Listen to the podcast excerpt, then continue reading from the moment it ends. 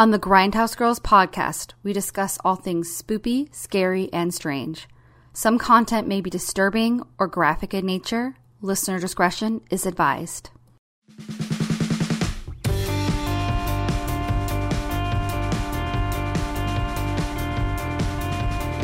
Hello there, Grindhouse Girls friends and fam. What do you get when you take a woman who grew up with a dermatologist's father and a gynecologist's mother, thus becoming very comfortable with the human body? A director who is also influenced by genre blending South Korean thrillers and who strived to make a sympathetic, cannibalistic character. Well, if you guessed French director Julia Ducournau, who directed our film of the week, Raw, which is currently streaming on Netflix, then you guessed correctly. Raw, a movie so brilliant that some outlets have called it one of the best horror films of the decade, and a movie so divisive that some have claimed that they are just unable to stomach it. So sit back and grab some protein. This is the Grindhouse Girls Podcast. Hi there, this is Katie, And hi, I'm Brittany. and this is the Grindhouse Girls Podcast. Yes, I'm so used to saying it.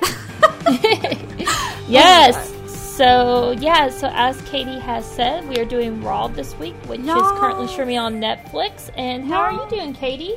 I'm great. I'm so very excited about this movie because I saw this movie, I want to say in 2017, and uh, it really resonated with me. And I did hear about it because it's very infamous. But then when I saw it, it was so much more than what people told me. And so, and I think Brittany said about the same thing when she finally saw it. So I'm excited to do this movie. Um, I'm doing pretty good. It's um, my best friend Kat's birthday today. Happy birthday, Kat. Um, I get to see her this weekend. I think we're going to go see Halloween Kills, which is fun. And I get to see my sister this weekend too. So that's also good. Oh, very sweet. And How are you? Oh, good. I'm good. I'm good. It's also I wanted to say, um, I believe it's our friend Dalton's birthday tomorrow. So happy early birthday, Dalton. So Happy birthday, Dalton! Yay! Um, but I I'm doing fine. I am still busy. Uh, we had a talk where last October it seemed like I was doing something every single day, or just about every single day. And Yeah. this coming weekend, this coming weekend, I'm in- incredibly busy. So it still feels like I'm always doing something. Now, Yeah. did you watch anything interesting this weekend? I actually Well, I know at least one thing. So Yes, yes, yes. And uh, we we discussed this before. We didn't have any housekeeping this week. I didn't notice anything, but please tell us if I said something wrong. I think I caught all the stupid things we said this week. So uh, mostly me, but you know. um, but yes, so we both went and saw last night in Soho. Um, on Friday, it was kind of our uh, Halloween weekend opener. We both dressed up Yeah. like we were from London. We both wore trench coats, but it was raining, so it felt appropriate. it did. So, and I really, really, really liked it. It's not perfect, but I really like it. I do think Baby Driver is a stronger film, but I loved this movie and I loved how it looked and I loved the music. And I think I might get the same haircut as the main character. Yeah. So obviously I, got I- obsessed. I didn't I didn't love the the script as much. I mean, I I like the originality. It's it's definitely a very original movie. I haven't seen anything like it, but as far as the style of it, like Katie said, it's a beautiful movie to watch. The fashion's on Mm-hmm. point, the cinematography's good, and the acting's really really great. Yeah. Um, so I did like all those aspects of it. Um, I wouldn't say it's Edgar Wright's strongest movie, um, but like I said, it's still very original, and I can definitely wholeheartedly appreciate anything original in a in a world full of remakes um, and sequels. Yeah. So Yeah. I think Brittany, as soon as the movie ended, was like, it's a good movie. It's not a great movie. yes, but it was a very good movie. And I was like, I loved it. I was, I like, I think I loved it more for the sentimentality of it. Yeah. And I will say, Edgar Wright did his due diligence, and when you see the movie, you'll understand why he did this. But he did a lot of research and firsthand accounts of how the entertainment industry, especially in London Yeah. in the 60s, really used and abused women. And a lot of sexual assault survivors he talked to and interviewed um, because it, that does come into play in this movie. And you get that. and I think that aspect was very interesting. Yeah. Um, I think in another movie it would have felt like a malignant turn of events, but I feel like the way that was brought in for that specific character, I think he did it the best way you could, and you still felt very sympathetic for this character that you probably wouldn't in a movie like Malignant. So, yeah. And it's the uh, it's the last film appearance of Diana Rigg, the late great Yes. Diana Rigg, and the movie's dedicated to her, which is really really sweet. So, and of course, Thomasin and uh, Anya Taylor Joy are just both phenomenal young actresses. I haven't been I haven't been disappointed in anything I've seen either of them in yet. yeah. I just haven't. So. Yeah, they were both really, really good. I even liked the supporting character. The fr- Mm-hmm. the supporting characters were good too. Uh, her grandma was cute, and Yeah. then her friend. I can't remember the friend's name. The the guy. Oh the yeah, male friend. I can't remember his name, but I really liked John. Maybe it might have been John. Um, I really liked him, and there was a really bitchy girl who I hated her character, but I think the girl that played her did a really good job. Um, Yeah. and then Matt Smith did a really good job, and the older gentleman as well. Oh yeah, I loved him. Yeah, Th- there's a lot of, and uh, by the way, the female screenwriter that helped write the film, because Edgar Wright kind of came up with this idea, and apparently he told Anya Taylor Joy about this movie in 2017 when he presented her with an award for the Vavitch. And he told her, Oh. he's like, I think you would be great. And he was thinking she was going to be Thomasin McKenzie's character back then because she was like 17. Or no, she was 17. It wasn't 2017, but she was 17 when he told her that. And then he kept running into her because he got distracted because he was supposed to do Ant Man and then he left and then he did Baby Driver and he kept seeing her at stuff. And apparently he was like, Don't worry, I am writing that script. You are going to be in this movie. I promise. And he was like, I felt like such a jerk because I was like the boy who cried wolf with this movie for her. And then, like, by the time he enlisted the help of the screenwriter, and I'm blanking on her name, but um, she, she, a lot of her is in this film too um she was like oh a little too old? So she, he was like i think you'd be better as this character and not that character. So that's why Thomasin McKenzie got uh, to come on to the scene. And i like it because they're slightly different ages but not that Yeah. different. Um but the the screenwriter she used to work at the pub that's featured in the movie and that's why Ah, it's featured so prominently the toucan that's awesome. but yeah, I liked it. I think it's worth seeing in theaters because it's so beautiful. Yeah, and you know what's interesting is you said that because verbatim, I had a friend on Facebook today say the exact same thing about Antlers, which I haven't seen. Oh yeah, Yeah. that was the other one I went to go see, but I don't know if I'll get to see it in theaters at this point. yeah, I feel you there. Um, but because it hasn't, um, I know we said this on the podcast before. I really like the short story it's based on. The short story is online for free. I think um, it's on the Guardian. Um, but I like the short story, but the reviews haven't been very great for it. I think it's sitting around sixty percent on Rotten Tomatoes. But the friend said the exact same thing. He said that, you know, please go see it in theaters. It's a beautiful movie to see in theaters. And it's not everyone's cup of tea, but it's very original. And I get that. Um, and I do like originality in movies. And I feel Yeah. like me and you have seen a lot of very original films in theaters in the past couple months. We have. So, oh, the yeah. other movie I saw, by the way. Um, so I decided. So on Halloween, we did Halloween stuff on the thirtieth. Um, which, if you didn't see, we dressed up. we both dressed up on Saturday night as Grindhouse Girls podcast movie characters. Yay! Uh, Britt was Rose the Hat, and I was Danny from Midsommar, obviously, because what else was I going to be this year? Um, but we, uh, like, Halloween itself was on Sunday, so my parents came over, and we were, like, giving. Oh, and I got to meet my, my puppy nephews, my fur nephews. My brother got, and his girlfriend got two brothers. And I got to go play with them, but I can't bring Gizmo because they have to get their third round of shots. But still, it was really fun. And so we were just like hanging out, giving out candy. But they left at like seven thirty because it's getting darker earlier. So that was pretty much when trick or treaters were done in my neighborhood. And so I was like, "Oh, that new uh, Kate Siegel movie's on Netflix." So I ended up watching Hypnotic, which I will say, for a Netflix straight to Netflix horror film, it was actually very good. okay. Like it wasn't like malignant where it was like so silly like must see, but I really was not disappointed in it. It was a pretty straight. It wasn't completely straightforward. There were a lot of twists and stuff, and I think if it was a lesser actress, it would be really stupid. But because it's Kate Siegel, you know, she's you know the lovely Kate Siegel.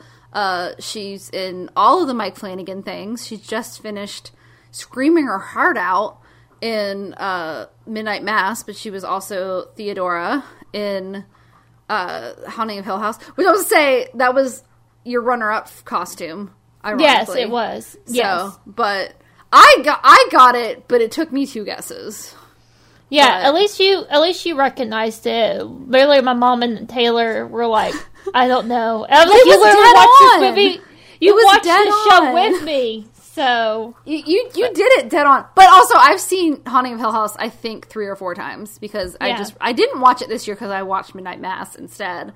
Um, but yeah, but I- I think it's really good. I think um the the the Gus from Psych is the detective in it, and he's actually very good. He does not sound like himself on Psych at all like he sounds very very um like mature and he almost sounds like Lakeith Stanfield when Lakeith Stanfield was on Death Note, which I've only seen bits and pieces of, but you know, he's like really deep voice and stuff and like Yeah. very serious. It's kind of how this guy sounds, which I was like used to him being in like a very broad comedic TV show, so that was different. But I thought he did a really good job too, and uh, yeah, it's interesting. I won't give like I won't give too much away. It's just like this woman who's going through a lot of personal problems goes to a psychotherapist who's like he used he uses hypnosis and he gets his clients all these like like uh amazing career opportunities and like people just start having the best time in life when they start seeing him but then also people mysteriously start dying and so she starts thinking that his interest in her is more than just professional basically and then of course I watched Hocus Pocus Halloween and uh two of my favorite Boy Meets World episodes, The Witches of Pennbrook and uh and then there was Shawn nice, because you have to. nice. I love those two episodes. Oh, I love the end of Witches of Pennbrook. You gotta love Halloween. It really brings people together. It's great. And Sabrina makes a uh, appearance. Anyways, did you watch anything else? I did. So I finished uh, you season three. Um, oh, how was it? Yeah, uh, so I know you haven't watched you, and I don't really want to spoil it for you in case you did. I feel like um, in the ranking, I still think the first season's the best. I think this third season was better than the second season, though, and all three seasons That's are good. decent. Like they're all they're all enjoyable enough that you'll still keep watching episode after episode. Mm-hmm. Um, so yeah, so finish that up. Um, it's probably a guilty pleasure, but it's something I enjoy That's watching. okay. Um, and then I also watched Halloween Kills, um, which I know you're going to go see with your friend. Uh, but it was awful, um, laughably Oh, awful. no! awful.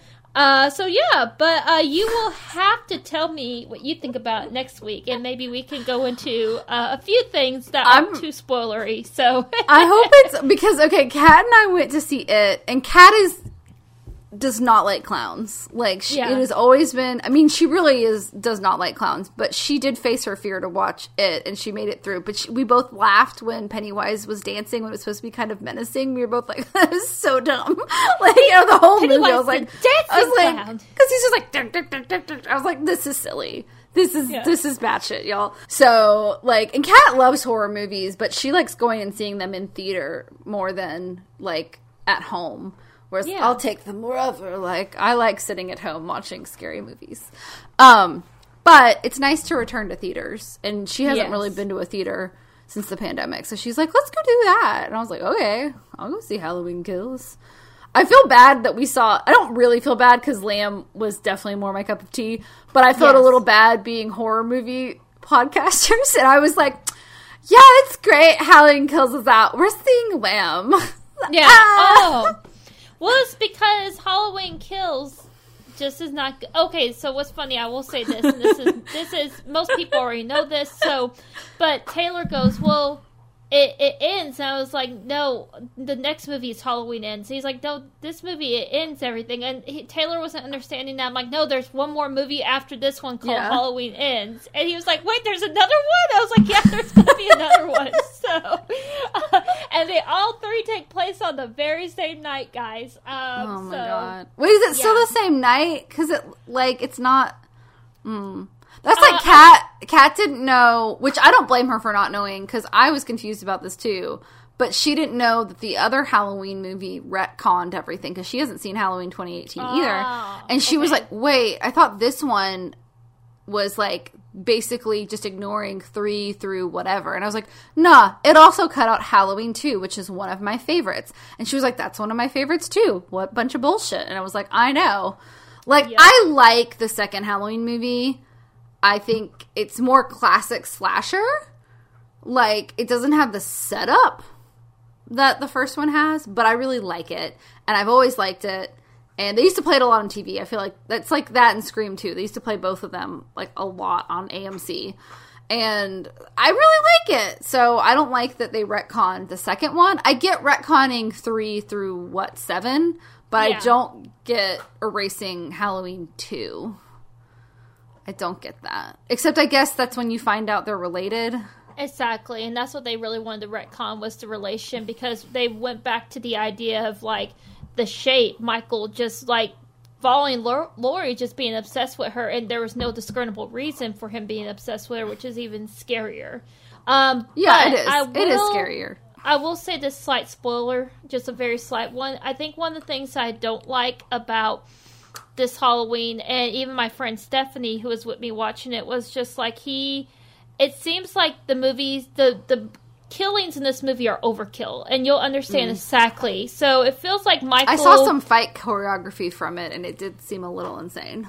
It feels like Michael. So we don't really know why Michael kills in the original Halloween, but this movie really seemed to grasp the idea that he killed it for like a sick pleasure. He kills people for a sick pleasure. I don't know. I there's just a lot of things that just felt off about this movie to me, and I'll just say it that, and we'll talk about it more uh, next week. So Um, I can't wait to see it. yes, if it's bad, if it's bad enough that I laugh at it, I'll be fine. yeah, I think you will at some point. Okay. Well, I guess with that, we shall get into the introduction to Raw, which is also called Grave. In this original title was called Grave, or probably Grave in French. Okay. Um, this is a French film, obviously, because I just said it used to be in French. Um, by Julia Dejono. Um, I sillily love going on Google Translate and listening to both the American and French pronunciations of her name. Um, if you guys get bored doing that, I highly suggest it. Because, I mean, listen to this. Doesn't this sound beautiful? Julia Ducournau. Gorgeous, beautiful, normal. Yes. This is the English version. Julia Ducournau. Oh, they. So we'll say it one or the other way. Apparently, um, apparently Google Translate says either is okay. But um, Julia Diacono is a French filmmaker. This is actually her feature debut, which is totally us. Yeah. Uh, we always seem to pick them. And um, this movie originally was rated NC 17 for graphic violence. Um, it kind of got infamous because at I think its premiere wasn't it the premiere? I think uh, it was. Several people fainted, or two people fainted, but you Two know the whole fainted. rumor was people were fainting and vomiting, and people left the theater. And I think people did leave the theater. And I will say this movie is not for everybody.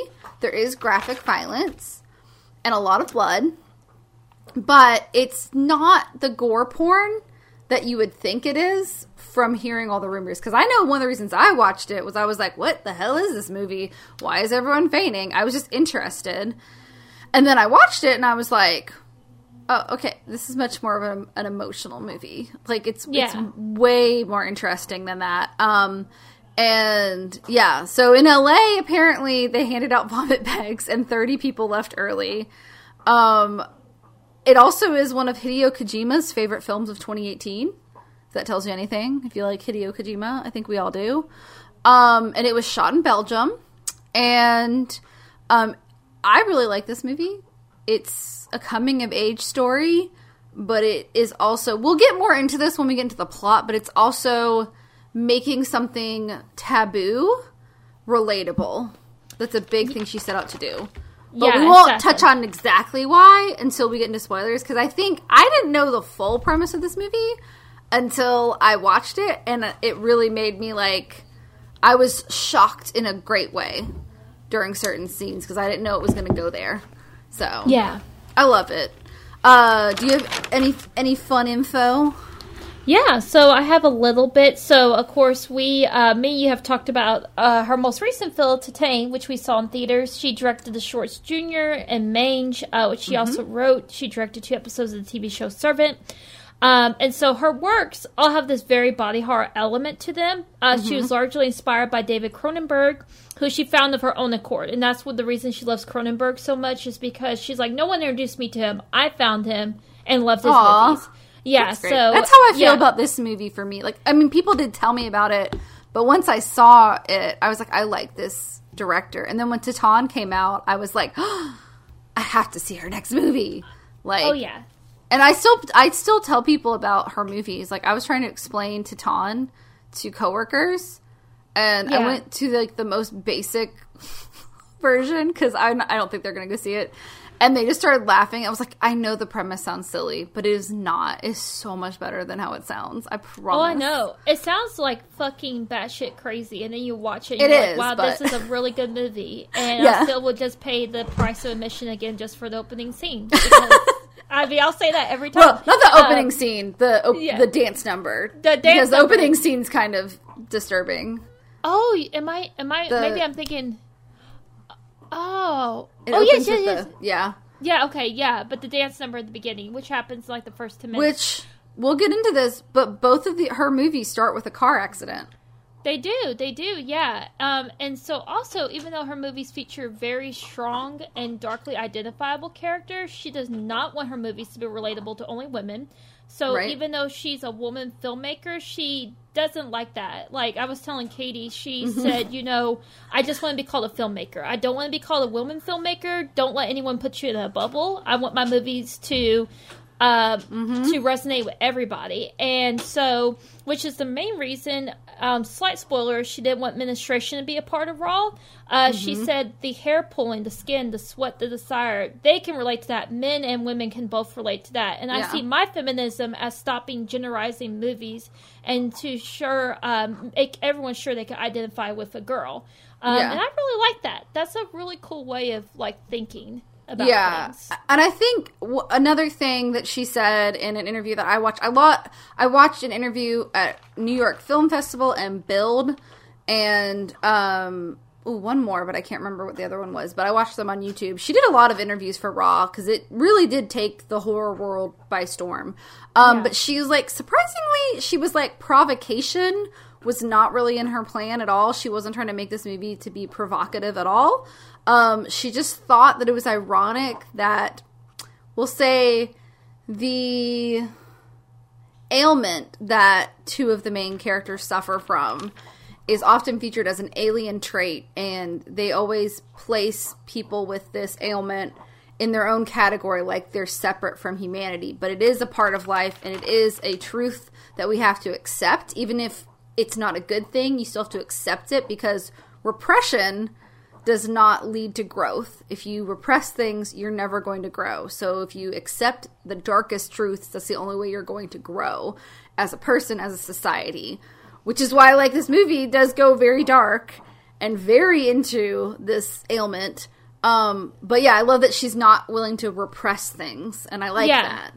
You know what's funny is you honest. mentioned you mentioned truth being a part of her, um, and I Mm-hmm. love it. There's a quote that I saw by her, and she's like, um, she said, "You're always looking for the truth, and I found the form of truth first in fairy tales and then in horror movies, and I love that.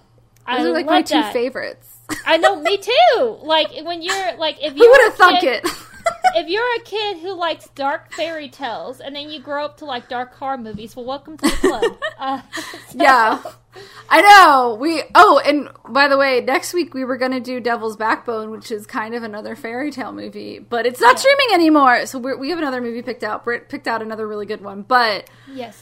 I feel like a lot of our fairy tale movies like aren't always streaming, but we've done a fair share. I think Oh, yeah. Crimson Peak kind of rides that line between a fairy tale and this. A lot of Guillermo del Toro stuff does. Oh yeah, and I feel like a lot of horror movies, maybe with the exception of slasher flicks, can find themselves within a fairy tale element because you know it goes back. And I'm gonna be a real big fucking nerd here. Um, but I took an English, I took an English class, um, which was fairy tales as literature, and they did the Oh, Aarne, yeah. Thompson, Aarne-Thompson Index, which is basically like all the stories in the world can be broken down into eight different categories. And I'm like, when you Mm-hmm. look at scary movies, they're kind of the similar same way in that you have all these different kind of like subgenres, but then you can put them on the under a blanket like an umbrella major genres. Like you have your ghost stories, you have your slasher movies. Yeah. So I think that's really interesting when you think about it. Midsommar's a Midsommar's a fairy tale.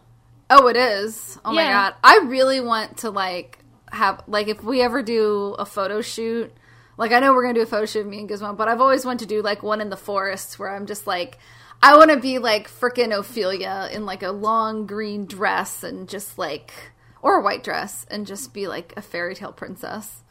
Or uh, Sleeping Beauty was always my my princess. Even though I know she sleeps through half the movie, I know, but she's like favorite too. sh- she looks like well she and she was the the princess that had like the same like you know there's cinderella and she's blonde but she, i felt like she looked the most like me. And i also had the aurora sleeping beauty uh, barbie doll that her eyes would close when you put cold water and they would open when you put hot water on her face. And i did that many times until they wouldn't do it anymore. And her dress changed colors too. You flipped it around Aw. and it was blue. You flipped it around it was pink. And i've always wanted to be sleeping beauty for halloween but like I feel like I can't just be Sleeping Beauty. I need other people to be other fairy tales. We should do that because you would make a beautiful Snow White. Even I don't Oh, know if you love you. Snow White, but you would be perfect for Snow White. You're not the first person to tell me that. Our good friend uh, Grace used to tell me that all the time Snow was her favorite. And she was like, In your face, you could actually be Snow White at Disney World because you have Snow White's face shape. You So do. I- you throw I the lipstick I'm wearing on, and you are like straight Snow White. I'm wearing bright red lipstick because it's raw, obviously. Yes, I wasn't yes, gonna- I very, wasn't gonna very get French. fake blood out, very but French. I was like- so, Ooh, I was like French and blood. Um, but yeah, no, we should do one where you're Snow White and I can be Sleeping Beauty. They're both in the forest. yes, they are. It's They fun. are. But yes, so But yeah, Totally. I love Disney princesses. Me too. obviously. oh yeah, Um, yes. If this is a fairy tale, it's a very dark fairy tale. It's Yes. it's more of a traditional fairy tale, and a lot of fairy tales originated in France. So yeah.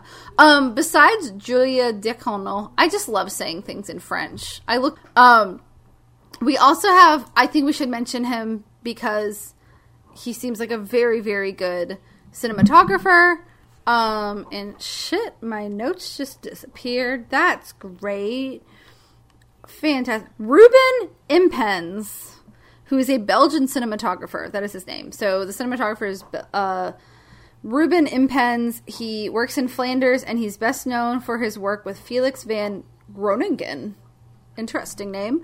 Um, but besides Raw, he's done an episode of Black Mirror called Men Against Fire, which I don't watch all of Black Mirror. I've watched it, but I was kind of bored with it, honest. Sorry. Uh, Beautiful Boy, which was Timothée Chalamet and Steve Carell, right? And Yes. he also did Titane. So, um, yeah, very good cinematographer. I hope that he keeps working with her. Um, it was very funny. There's the opening scene is very beautiful, but it's a very long shot. And uh, on the build interview, this the guy I, he was trying to get something, but she was not having any of his like sass. And he was like, So, how do you get like your cinematographer to do such a difficult shot? Like when you tell them that this is the shot you want and they come back and tell you, Oh, it's too difficult, what do you do? And she goes, Well, that's the only way we can get that shot, so I don't do anything. That's how we do the shot. And I was like, I don't know if it's because like she's French and maybe they're not as sarcastic or like I don't think they do sarcasm. so it's there's a cultural thing. There are some countries where like sarcasm does not fly. Like it is a very ingrained in American culture, but I think in some cultures it doesn't. Or she's just like, this is bullshit. Yeah. But that was like the, like every other interview she was really sweet about though. Okay, so I guess we should get into the synopsis now that we've given a lot of uh, opening information without spoiling too much. Um, I do have a synopsis. So, Justine, a lifelong strict vegetarian, develops a carnivorous taste after joining her sister Alexia at veterinary college. That's it. That's all Yeah. I'm telling you. um, so, at this point, we're going to say spoilers Yes. because we're going to get into the plot. yes. Three, two, one spoilers. Yes. And, uh, yes. And, uh, yeah, so uh, watch this movie on Netflix. It is currently streaming on Netflix US. Um, don't know about other countries, but definitely in the US it is streaming on Netflix. It is the 2016 movie Raw. Because I'm sure there are other movies called Raw, but it's by Julia Ducournau. And um, hopefully I won't be super annoying saying French names, but I'm trying because I would be pissed if someone mispronounced my name. So, You know what's Uh, funny? It's the movie. The main character's named Justine, and there's 2 Mm-hmm. things I always think about when I hear the name Justine. One is uh, the Smashing Pumpkins song 1979, which is like Justine never knew the rules. But Justine's also like the lead character in a Marquis de Sade novel, Mm-hmm. which obviously, if we know anything about de Sade, is sadism because that's a lot of his topics. So I thought that was really Mm-hmm. or, interesting. or if you're American, the Marcus de Sade. Yeah, Mark Marquess de Sade. Marcus Um, de Sade. Yeah, so I didn't know. I didn't read any interviews if that was intentional, but I thought it was very interesting to say the least. So, Yeah, I, th- I think it's interesting. But yeah, so we're going to say spoilers and we're going to start. Um, so if you haven't seen it, skip to the end. Um, but I think I think we would both recommend this, right? Oh yeah, definitely, it's a it's a phenomenal movie. So yeah, Yeah, I I. I, I love. It. I've now seen it three times, and I still love it every time. So I will say, I will say, it's not for the faint of stomach, definitely. But it's not. It's not as bad as you think it's going to be. Oh no, definitely not. There was only one scene where I hid Yeah. my eyes, kind of. I I, I thought it was like going to be horribly graphic, and it really wasn't. I didn't jump at all during the movie, and other than the one scene I just referred to, I didn't cover my eyes at any part of the film. It was more realistic than violent. Like it wasn't like watching Hostel. No, not It's at not all. like it wasn't torture porn in the least bit. So And she didn't really want things to be gratuitous. She Yeah. wanted it to be more, like I said, like something taboo to become more relatable and tell a story about that. And also, like, she's had a like. I know Titane was influenced by a nightmare that she's had, which I think maybe is why car crashes are in her movies. Um, but I think this one was more of just a fascination with this group of people. But anyways, we're gonna get into it, and we're gonna spoil the heck out of this movie. So stay tuned, y'all. Uh, Yes. Okay, so we open on this lonely but kind of pretty tree lined road where a single car runs into a tree, swerving to avoid a person running across the road. And you're like, oh, that's fucked up. And you don't really hear anything about it because the next scene, we're introduced to our main character. Um, on her way to vet school with her parents, uh, Laurent Lucas as La Père, or the father, uh, who was in the Returned series, which I have heard of the Returned and it's about like people who are dead in a small French village. Like they all return and they're like, "Hi guys," and they're like, "You're dead," and they're like, "No, we're not." And interesting. I think like that new, uh, that new TV show Flight Plan. My parents have been watching it. I, it's like a very similar premise where you think all these people are dead and they actually aren't. Um, but he was also in a movie called With a Friend Like Harry and Alleluia, and Joana Preiss as La Mère, um, who she's an actor, director, and cinematographer, and she's been in, and I've actually heard of these French movies, Paris Je t'aime, LOL, and Dans Paris. So, which again, sorry. I'm, Oh, and I have to say this movie just because it's a fun Oh, yeah. title. She was also in a movie called Nobody Fucks Nico, which I think is a hilarious title for a movie. So I forgot that we had to censor last week's title until I was making up the card, and I was like, "Oh yeah, we said fucking." so Yeah. I had to be like asterisk, asterisk, asterisk. Oops, it's fine. It's great. Uh, um, so, uh, lifelong vegetarian Justine, played by Garance Marillier, who uh, was in Titane as another character named Justine, but I do not think. I, I listened to an interview with her and she never mentioned that it was the same character. So I think Yeah. she just named the character Justine.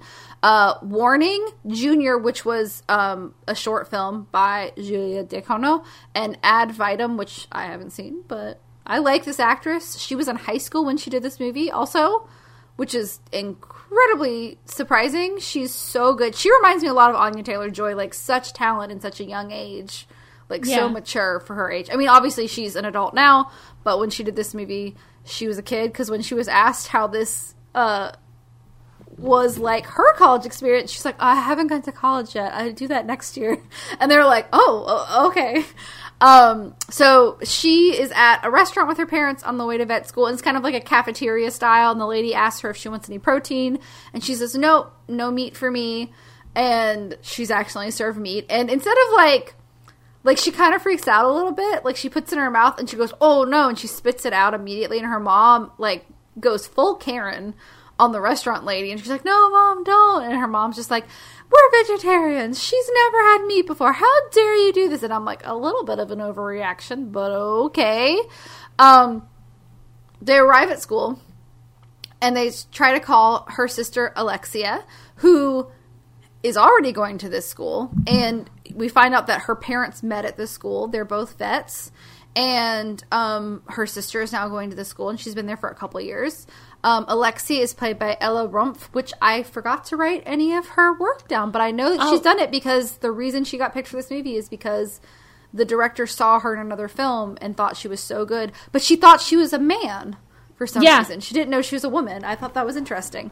So Ella Rumpf was in, uh, she was Polina in the TV series Tokyo Vice. Uh, she was in a few movies called uh, Soul of a Ti- Soul, sorry, Soul of a Beast was one, Sympathy for the Devil is another, and then she was in another film called Tiger Girl. So she's been in a few things as well. And I think Tokyo Vice is going to come out on Amazon Prime. Yes, it's upcoming. It's it's based on a 2009 book of the same. So, oh, but uh Baby Driver's in it. Oh, interesting. Okay. And Ansel Elgort and they're the two looks like they're the two biggest names there. Nice. So that's cool. Awesome. Cool. Amazing. It's gonna be on HBO Max. I'm sorry. HBO Max. Oh, Ken Watanabe's in it. ah, Love me some Ken Watanabe. yes. Anyways, yes. So Alexia is apparently nowhere to be found. And uh, her parents are like, oh, you try calling her. And she still doesn't pick up. So they just kind of leave without saying hi to their child.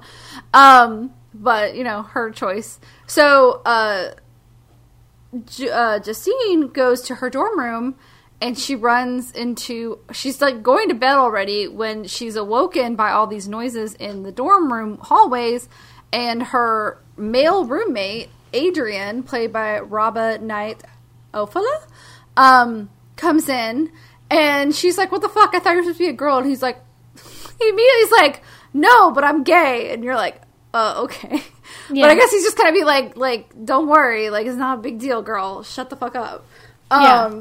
but i was like okay so he's seems to be kind to her though because basically they're wrangled up with all the other freshmen for hazing rituals which we both went to college i don't know i don't really we didn't really get hazed in our school Yeah, department. so I was reading about this. Supposedly, hazing has been outlawed in France since like 2000, like 11. I think I was reading an interview that said that, and so she's like, you know, it doesn't really it happens, but you don't really hear about it when it happens unless it's really really bad. So, Yeah. because me and Taylor were like, this is the most unsupervised college we've ever seen. yes So, yeah but It's also like a very prestigious college, so Mm-hmm. I feel like they might let things slide because they're like, "Oh, these kids are so smart; they can't hurt each other." I'm like, "Oh, they fucking can." Um, and there's like a whole underlying narrative of hazing Yeah. and like how you mature when you go to college. Like a lot of like it's like a very much a coming of age story. Yes. Um. So they're both rounded up by, and I'm sorry, did you have anything written down for Adrian's actor? I completely Yeah, no, he uh he was in a few things. I'll be honest, I haven't seen them. Arthur Rambo, uh, Abram, Up the Mountain, and Melton. So those, so th- this poor guy doesn't have a wiki page in English, so I went to IMBD um to look Yeah, that's some why of the like, I couldn't find anything in English. So I was like, yeah, I, I trust that he's done stuff though because I really Yes. like him. He's he's very good. he is great. Um, but he seems like he's a kind person and it's, and a friend immediately because they're like made to crawl on all fours, like in this gross basement, and he's Yeah. like, "Don't worry, like it's gonna be okay. Like Very they're all am- still here." yeah, it's very animalistic. Like it's Yes. the first type of animalistic thing you see. so- Definitely, definitely. And um, they're basically rounded up, and they have uh, first they have to crawl on all fours in their pajamas. Then they're encouraged to binge drink and slut it up, like literally that's what they say uh, in the English translation at an underground rave. And then Justine, who's like very oblivious to sex and partying, is super uncomfortable. She kind of turns to ask Adrian what's going on. He's already making out with a guy he just met. And so she's like, okay, he's embracing it, you know, the hedonistic college lifestyle. And she's just like, okay, cool. And then eventually she finds her sister Alexia, and she calls her Alex. Yeah. Um, she's basically just shaking her butt on stage. It's the first time we meet her. And I love this about this director because she does so many comedic points in her films. Like, sh- there's a lot of lightheartedness and very dark subject matter. And there's Alexia is almost comic relief at a lot Yeah. of parts. And can we also mention Alexia's dog quickly, who's like the best behaved dog ever? Because he's Mm-hmm. just like sitting next to her. She's dancing on stage, and he's just sitting there chilling, like at the rave. The dog's not moving. So He's a beautiful German Shepherd. yes, yes, Uh, his name's Quickly, which I thought was Yeah. a weird name. But all right. Um, so basically, uh, she finds Alexia, and she basically tries to scare Justine and starts showing her around like this dark school. And Justine is just kind of like, I'm fucking exhausted. So she goes to bed instead of. You know, partying longer, and then of course, like she's going to bed, and she immediately hears Adrian and his new friend come in super late. But he's like also like, "Shh, be quiet." Like he's actually like trying to be like polite to his roommate. So I was like, you know, if you're gonna have hookups, at least they have separate bedrooms too. Yes, like it's not like they're nice. sharing the same dorm room. Like, yeah, um, and they do they do start going to class. yeah. the next I, day. I really like this scene. So the next scene is they give uh, ketamine to a horse, and I think this is really a cool scene because it's very much in real time. You see the ke- the horse react to the ketamine, and I don't know if you saw this, but Julia actually got permission to film a sedation that was already happening at a vet school. So this was like a real sedation in real time, and she just stuck her actors in the frame. Um, but she says she wanted to show that something so powerful was also at the mercy of its own body. So, Which is so interesting to see like a horse be lifted yeah, because it's such a big animal. And like I used to, I grew up around horses when I was really little, and we never. I mean, none of them got. One of them, only one of them died while we were there, and she was very old. She lived a very long, happy life. But like, they are so big, yeah, and like they are. I mean, so big. And I was six when I. Oh, probably four when I started riding them. So like with my parents, it wasn't until I was like five or six where I was allowed to ride them by myself. And these were like sweet horses. These weren't like they had thoroughbreds, but I wasn't allowed to ride the thoroughbreds because they will buck you off. Like thoroughbreds are very, very high strung and very high maintenance. They're beautiful though. Um, but yeah, it's interesting that, and it's it's interesting because they're at vet school, like animals, all this fun stuff. Um, and basically, we are also are told by the hazers that until they ring an air horn three times, they're still considered quote unquote rookies. So uh, that's kind of a looming. You got a ticking time bomb, which is interesting. So then comes like the first like major plot point where we get into the thick of it. Um, Justine is told to eat a raw rabbit kidney as a hazing ritual. And she's like, she's so innocent and sweet. She's like, oh, no, I can't. I'm a vegetarian. and like, they're like, bitch, we don't care. And she's like, no, no, ask my big sister. And um, Alexi is like, uh, bullshit. Just go ahead and eat it." And like she's like, "No," and she's she basically like peer pressures her into doing it, and she eats one first just to prove it's going to be fine, and Adrian eats one, and like she eats one, and then immediately like starts coughing up and like not feeling good. And uh, at lunch, there's this classmate who just starts bringing up like monkey rape, and. Justine insists that monkeys are self-aware and it's wrong to rape an animal. Yeah. Um, and then she's also like, I mean, we all love animals. Isn't that why we're at vet school to take care of animals? Which I thought was very sweet. I like, I really, really like that scene too because that's so she's like, yeah, you know, a monkey sees itself in a mirror, it recognizes itself in a mirror, and mm-hmm. I'm sure a monkey that's raped would suffer the way a woman would, and so all of her classmates look at her like, like she's from a different planet, but I instantly saw that she sees herself closer to animals, like she. Yeah. She understands the connection between humans and animals are not that different, even before the Yeah. thick of everything happens, which I thought was really mm-hmm. interesting for her as a character too. And obviously, for her, being a vegetarian is more about animal loving than Yeah. like I just don't like meat. Because I had two friends in high school that were both vegetarians, and one of them was like, I just hate the taste of meat. Actually, I think both of the ones in high school, but I've also had friends who are like, I just don't feel comfortable eating meat, which I get. I think the meat industry is really fucked up. Yeah. And so when I can, I try to like do free range organic as best as I can, but it's also very expensive and I'm not super rich. Fun But I tip. try. Fun tip for our listeners out there. You can actually help out tremendously if you just eat one vegetarian meal a day. Like that's Yeah. what Or that's do what I meatless read. Mondays. Yeah. Do meatless Mondays. I actually do like a lot of vegetarian meals. Yeah. I mean, it depends, obviously, but there's a lot of vegetarian meals that I've grown to like. And, like, you don't have to eat meat all the time. And, yeah. But, you know, we've all seen the documentaries. It sucks. I don't think you should treat any animal like that, uh, being an animal lover. But I'm also a meat lover, so I. I don't know. I've never been able to fully give up on meat, frankly, but it's I mean, it is what it is. I do try to I like I like vegetarian stuff though. Yeah. And sustainability is a big thing too. Anyways, um but we do know that Justine is like the smart kid in class and Adrian tries to cheat off her and she's like, "No." And he's like he's getting frustrated. She's like, "Oh, it's easy. I insist." And uh her professor when she turns in her paper like she's absolutely convinced she's like gotten everything correct he's like oh there's a mistake right away and he's like uh it's too late and obviously this professor like doesn't give a shit Yeah. about how smart she is he's just like ah. and so she's like it's a lot of like new things and i remember like going to college and being able to breeze through a lot of high school and then i was like oh my god i actually have to study i've never like really had to study my entire life yeah. it's crazy. And some professors just want to break you, and some are like, "No, I want you to succeed." It really depends. I had a couple professors my freshman year who literally was just trying to fail as many students as possible because it was like their first semester and they wanted to prove that they were the tough teacher. And I was like, "I'm a freshman. Like, please, please be gentle on me."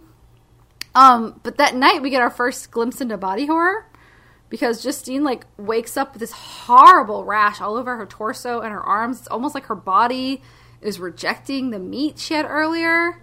And she's basically in her head confirming her overprotective mother's suspicion of an allergy.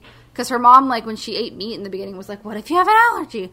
Oh my god!" Yeah, and this is the these are the type of things that I think are the most uncomfortable in the movie. Is that I don't know if it's because we've seen so many horror movies, but it's like the itching is so loud. So like when she's scratching her Yeah. skin, the noise is unbearable. And then I just was so afraid that a piece of her skin was going to rip off while she was doing Yeah. it. So And then at the very end of that scene, you hear her stomach growl like Yeah. she's hungry, and you're like, "Oh, okay." And interesting, Interesting. enough, she also, after her stomach growls, we see a sequence, and it's like she's either visualizing or dreaming of a horse running, and it's Yeah. slowly, it's trying to get off its harness, which is very interesting.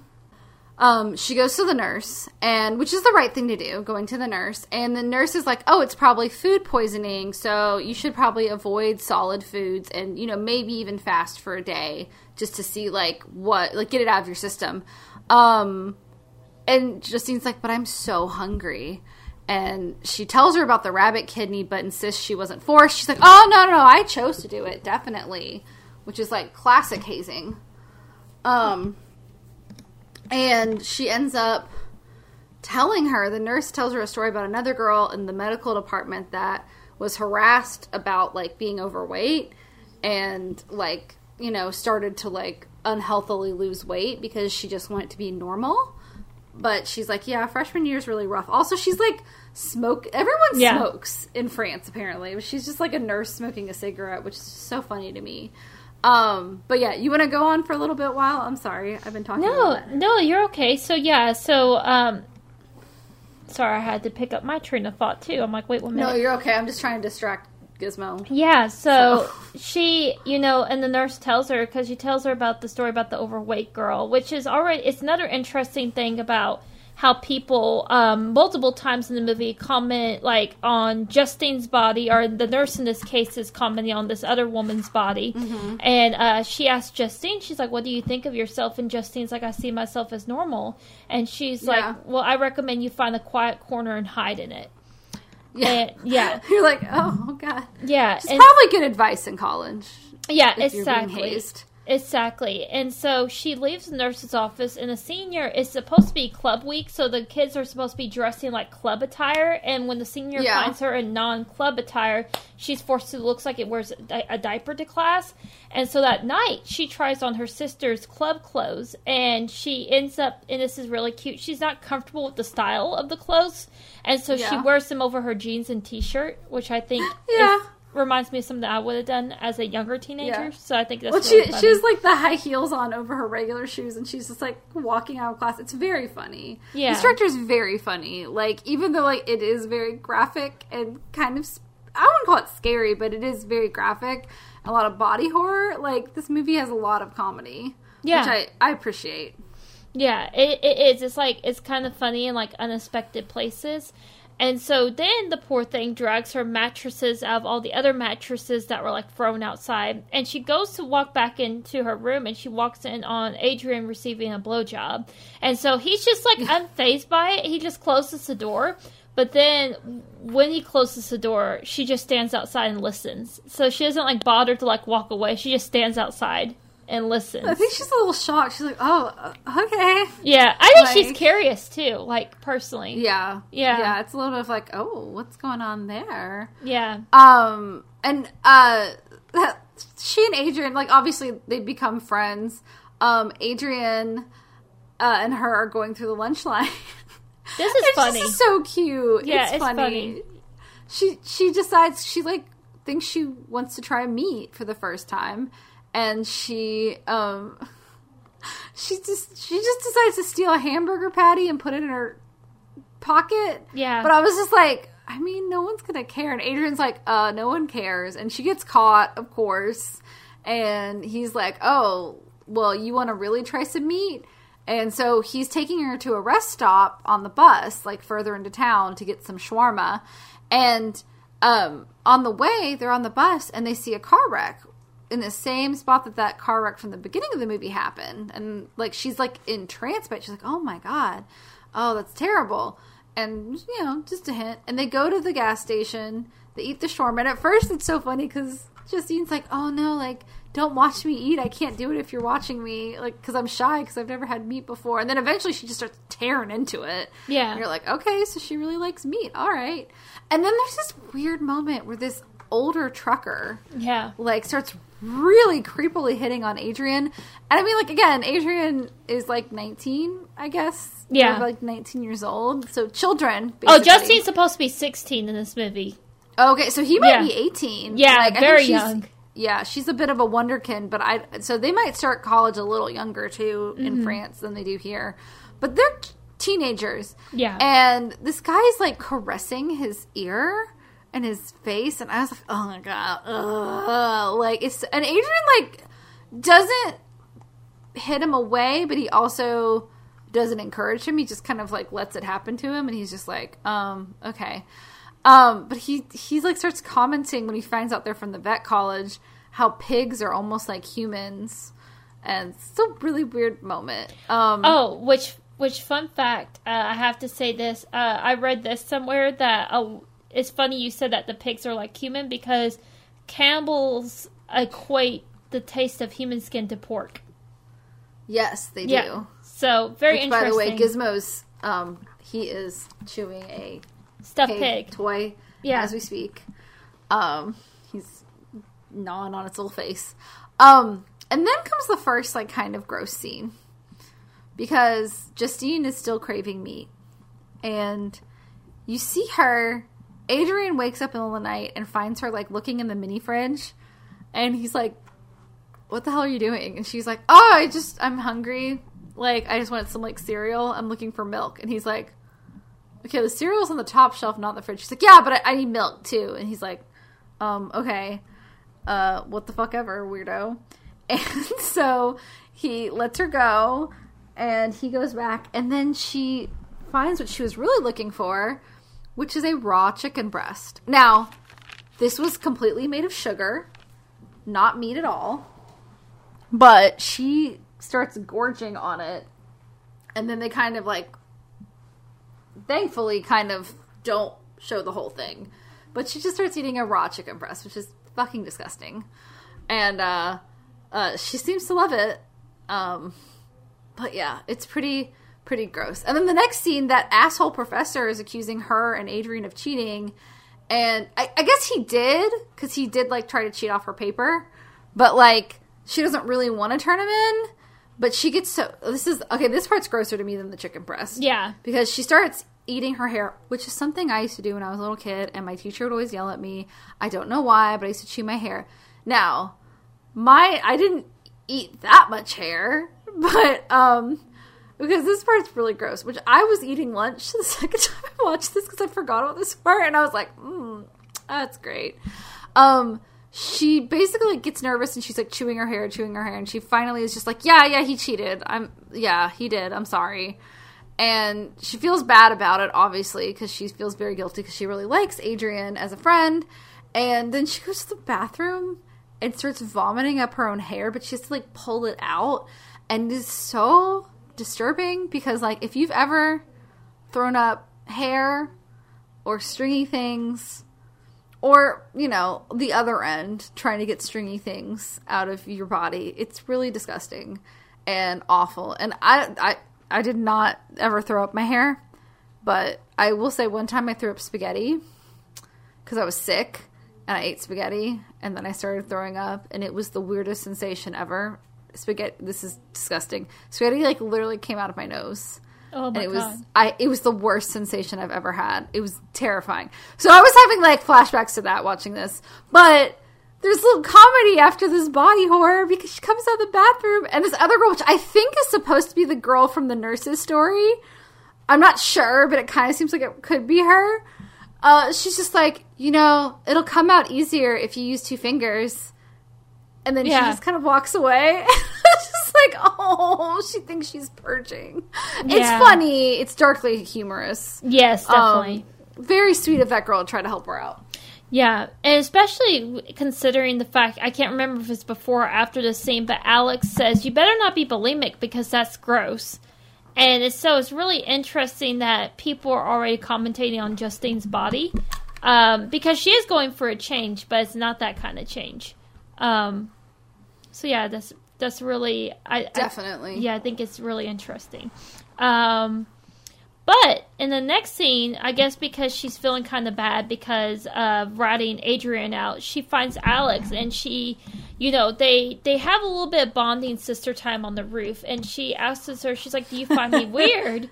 And she's like, "No, I did." And she's like, "Look, we're gonna look at me pee standing up." That's not exactly how it happens, but that's It's basically great. what happens. But they She they teaches both her how to pee off the roof yeah, which as is a girl. it's really something cool that Julia does as a filmmaker is that she definitely wants women.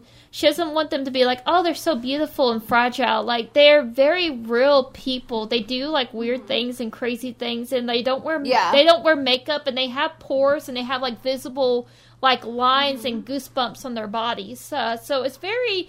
It's not something you see in film often, but it's something I can definitely appreciate too. I really like that. I, I I love that you point that out because even Titane was like that too. Like her, the main character was not like, I, she's beautiful, but like they didn't make her like pretty. Yeah. Like she when she was at her job wearing makeup, she was beautiful. But when she was just at home, like she's just like slumped in her like chair, and I was like, yeah, because that's how real people act. Um, it was nice. It was very nice. Yeah. Um, but uh, Alex, I, this reminded me a lot of me and my sister's relationship in college because Very interesting. She also uh, finds the same rash cream in her sister's medicine cabinet when she goes back to the room. So, Da-da-da. Um, but as I was saying, out of my own teenage years, as Justine's looking through the cabinet and finds the rash cream, Alex just starts randomly plucking her eyebrows. I was like, oh my god, it's my childhood. I love you, Holly, my sister. But yeah, she used to just like randomly try to pluck my eyebrows. Because I, I do think big sisters have this thing of treating their little sisters like little Barbie dolls. Like not in, the, not in a bad way. They're just like, ooh, I can do all this stuff to you and make you look so cute, and it's like in a very loving, sweet way. But like, that's kind of a big sister thing. It's fun. It's cute. Um, but she starts plucking Justine's eyebrows, and then she offers just do a Brazilian on Justine, and Justine's like, um, okay. And they they really like they don't show any like vag, but uh, she's wearing underwear, but like yeah, like they show pubic hair and nice and close up, like very honest, very raw, very real, very raw. um, and okay, Alex seems to be almost enjoying putting Justine through pain. Like she's almost like a sadist. She's just like, oh, like it's kind of hilarious to her that Justine's like crying out in pain. And she gets a piece of wax stuck. And Justine starts like freaking out. She's like, "Okay, let it go then. Like, what's Plan B?" And she's like, "Ooh, scissors." And I'm like, "Oh my god, that's a like. Wouldn't you just heat it up with your hair dryer to get it off? That's what I would do." In my, but she says no scissors, and so she's holding scissors. Justine freaks out and kicks her off of her, and then Alex like pops up, and she's like, "What the fuck is wrong with your face?" And then she just pulls up her hand, and half of her middle finger is just gone. And like she immediately faints. And like there's just blood gushing out. And uh i will say justine originally has the right idea. She calls 911 they say oh, it's going to be at least 15 minutes. And she's like oh my god that's too long. And so she goes to find the finger quicky is trying to eat the finger. So she grabs it from quicky and she goes to the fridge presumably to get ice but her stomach starts growling again. And she's like it's okay like this is like this is the scene that really got me the first time because i didn't think it was going to go this far. I thought it was going to be like a raw meat thing. I didn't think it was really going to be cannibalism. But she first just starts licking the blood that's dripping out of the dismembered finger and then she starts sucking on it and then she just chows down on it like a fucking chicken wing yeah, I wrote the exact same thing. She eats it like a chicken wing. So, at this point, Taylor also, I had to put a few of his quotes in my margins. He said, What the fuck am I watching, bro? uh yeah same fam same Yeah. Like, yeah. It was, yeah. I, and the thing is, this is the scene where I was like, oh my god, like, she's fucking eating her finger. Like, I didn't think it was gonna really happen like that. But it does. And her sister, like, wakes up while she's sucking on her finger and she's like, okay. And, and her parents come and meet them. And she has like What? that one single tear, like which I mm-hmm. think is very telling. So, Yeah. but just that one single tear come out of her eye. But yeah, Yeah. afterwards at the hospital. Yeah, they like there's this okay, also there's this part where this old man pops his dentures out and she's like smiles at him and he pops his dentures out and starts maniacally laughing at her and you're like, What the fuck, dude? Um but her parents are there and she comes out and they're like, Oh my god, are they gonna reattach your finger? She's like, Nope, quicky ate it, so, you know, it's gone and like she stares straight at uh Justine and you're just like, Oh, so she's covering for her interesting. And at first you think like, oh, good sister, great. But then there's like, yeah, the mom goes full Karen again at the doctor's. Like, what do you mean you're not going to reattach it? Isn't there a prosthetic? And they're like, I mean, she didn't have any nerve damage, so really, like, it's not worth it to try to do something like that. Um, yeah. And yeah, I, I literally said the girl's mother starts carrying out. Yeah. And so and basically Justine yells at her and runs out. Yeah, and then so later they're outside, and like we were laughing at this too because the dad later like he's smoking a cigarette and then hands Justine a cigarette, and we're like, okay, everyone smokes. Yeah. Um, but he's like quicky it's going to have to be put down because he may grow a like uh to like the taste of human Yes. flesh. Yeah, Which I I guess is a thing. yeah, I feel like I don't know. I've been bit by a dog, but I mean they didn't eat my flesh. Yeah. Like it was just a little yippy dog and he got upset and he like nipped at my face. But like he didn't like acquire a taste for human blood. Like he Yeah. didn't like start attacking me from then on. Yeah. So cuz we were friends afterwards, so I don't know. But I guess that is a thing. And then I do think it's it's telling that he looks at her before he walks away, don't have two girls, it's too hard. yeah, And I was like, okay. Um, and like Alexia's like in the wheelchair and Justine's pushing her, but when she figures out her parents have left, she gets up and like just abandons the wheelchair. yeah, And um, she tells Justine like, "Hey, we need to talk." And she takes her to that freaking road that we've seen several times. And she starts like crouching on the side of the road like a like a panther, like waiting for its prey. And uh, like Justine's like, "What the fuck are you doing?" And Alexia runs in front of an oncoming car and causes it to crash into a tree and then offers the victims of the car crash, who she says, oh, they're not going to make it, to her sister.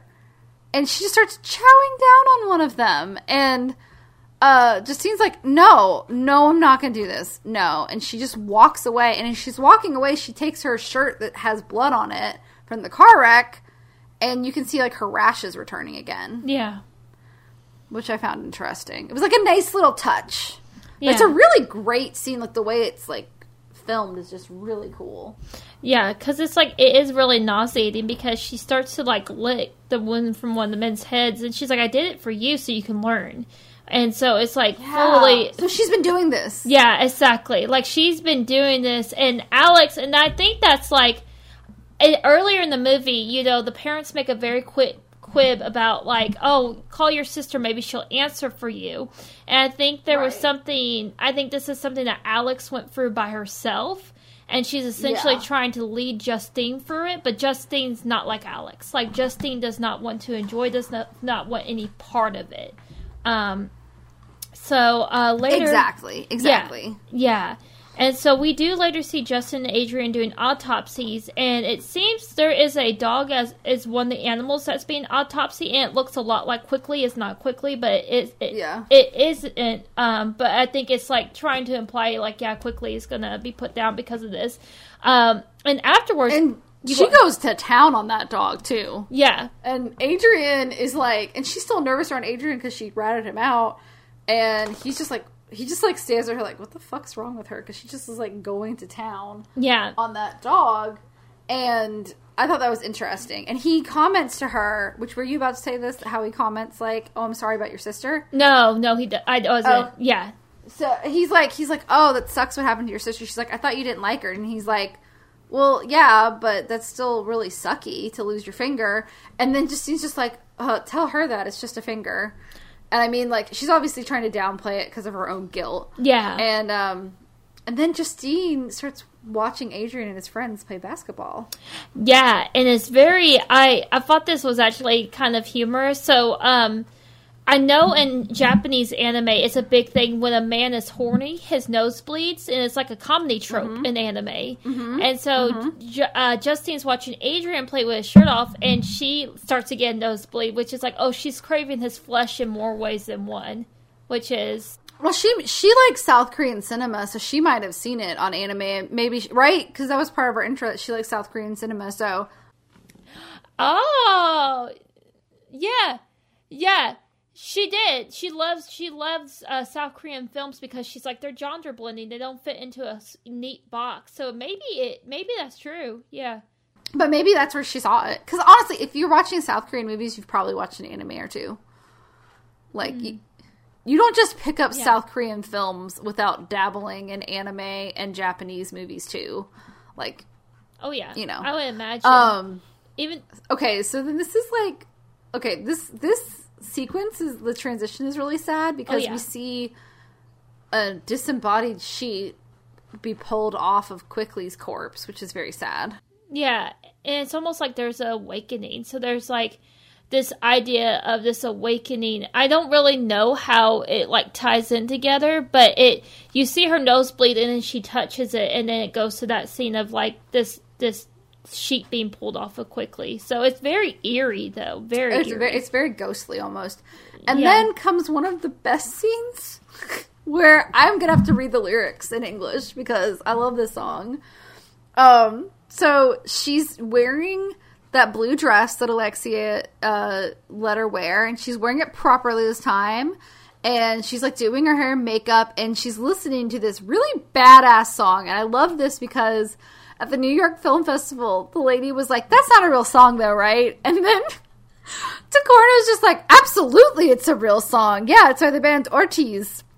And Orties is a French band made up of twin sisters. And they, from what I can remember people referring to it by, because again, it's French, not American, so it's hard to find it in English on Wikipedia, but they do have a Wikipedia page. Um, they basically decided that they want to rap about men the way they hear men rap about women.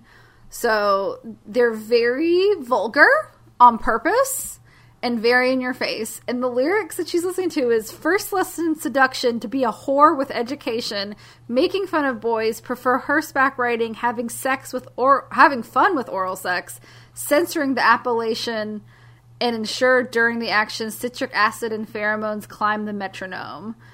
And the, okay, this was this is okay.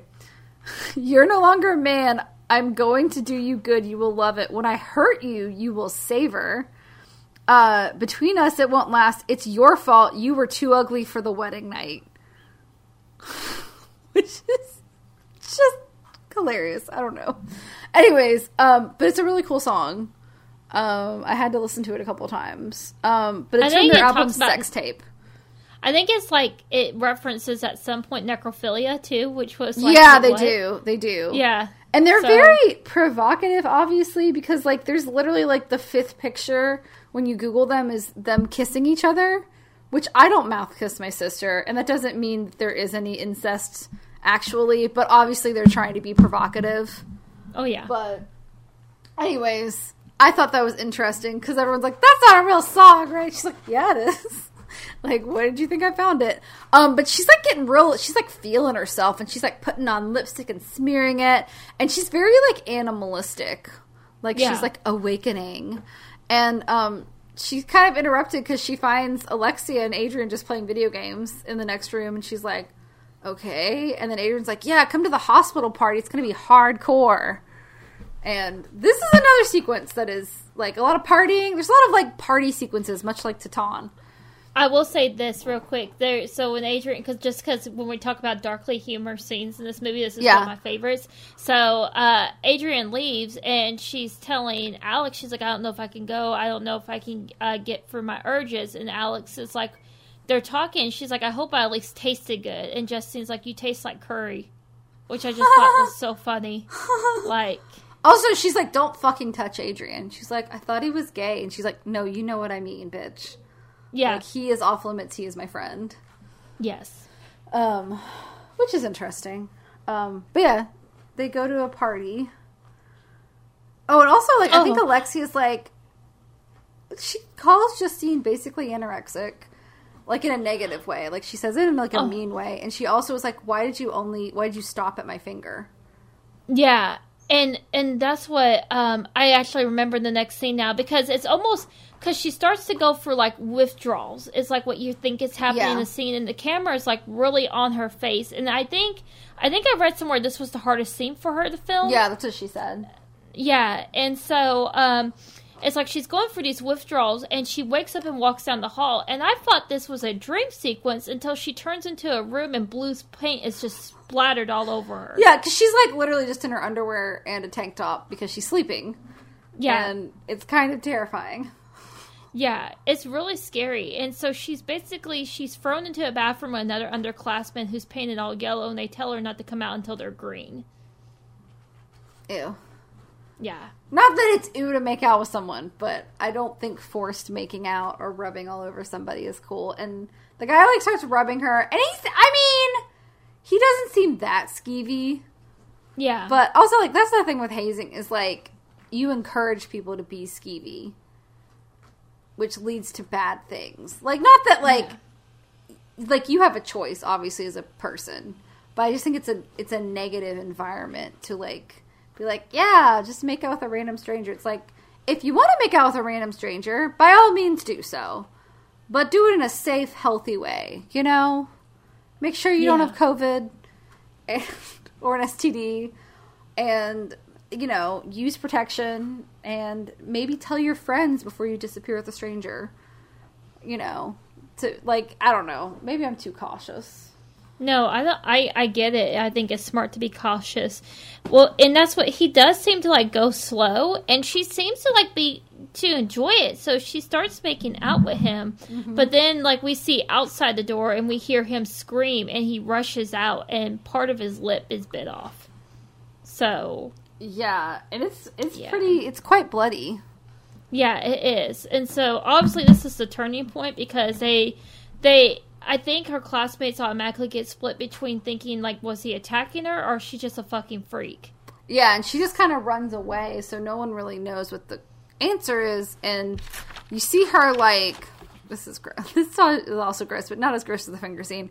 She she runs home and starts showering off all the paint, and then like she okay. Here's the thing: is like she's done withdrawals, right?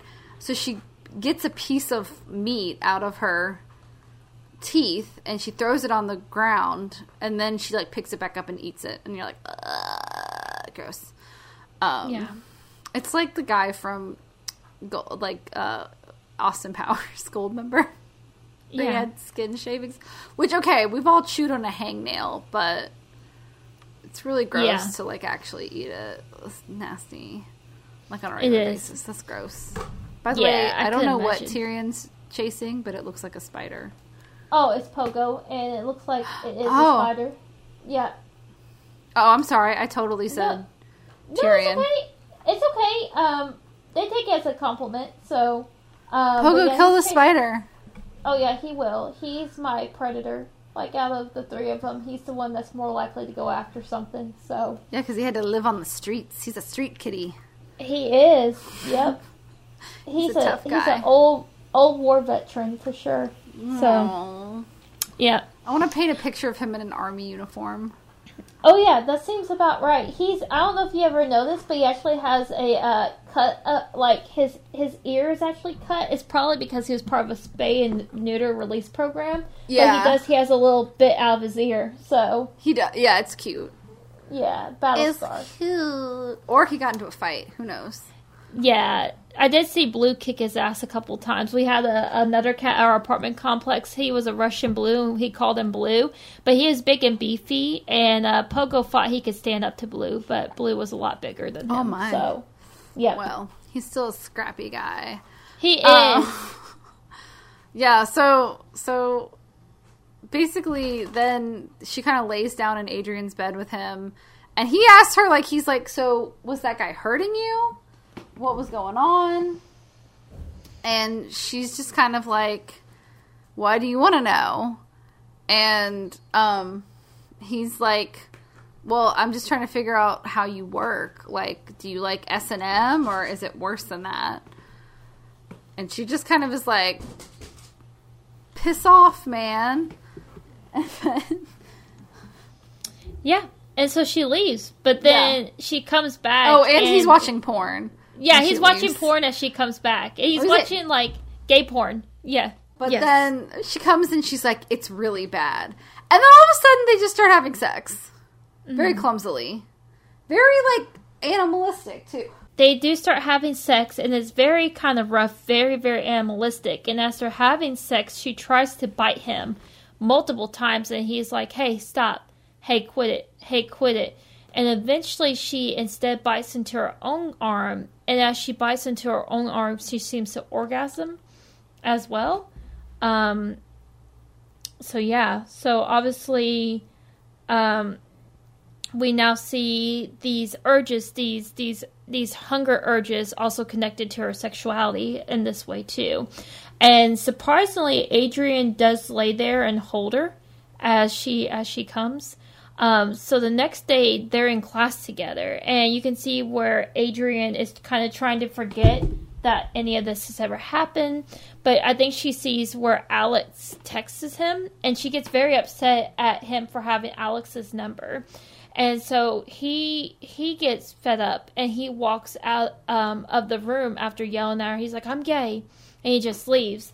And so once again, we see another party scene and it opens up there's like a girl licking a guy's eye. And at this point justine has really bloomed. Like she's in full animalistic full sexuality.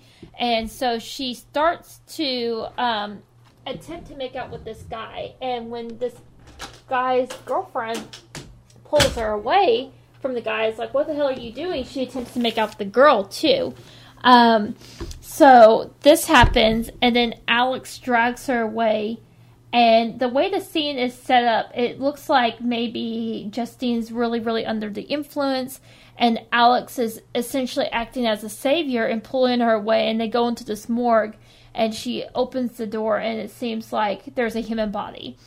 And so the next mor- the next morning, the next scene, we see Justine waking up, and it's apparent that she's almost having like a hangover and um Yeah. but as she goes to class like no one wants to sit next to her people are staring at her as she's walking Yeah. down the hallway or avoiding her and so adrian takes her to the side and is like hey we need to talk and he shows her a video of Yeah. what happened the night before There's a very cute, scene, like funny scene where like this girl s- scoots away from her, and then she's like sniffing her armpits, like, "Do I smell bad? What the fuck's going on?"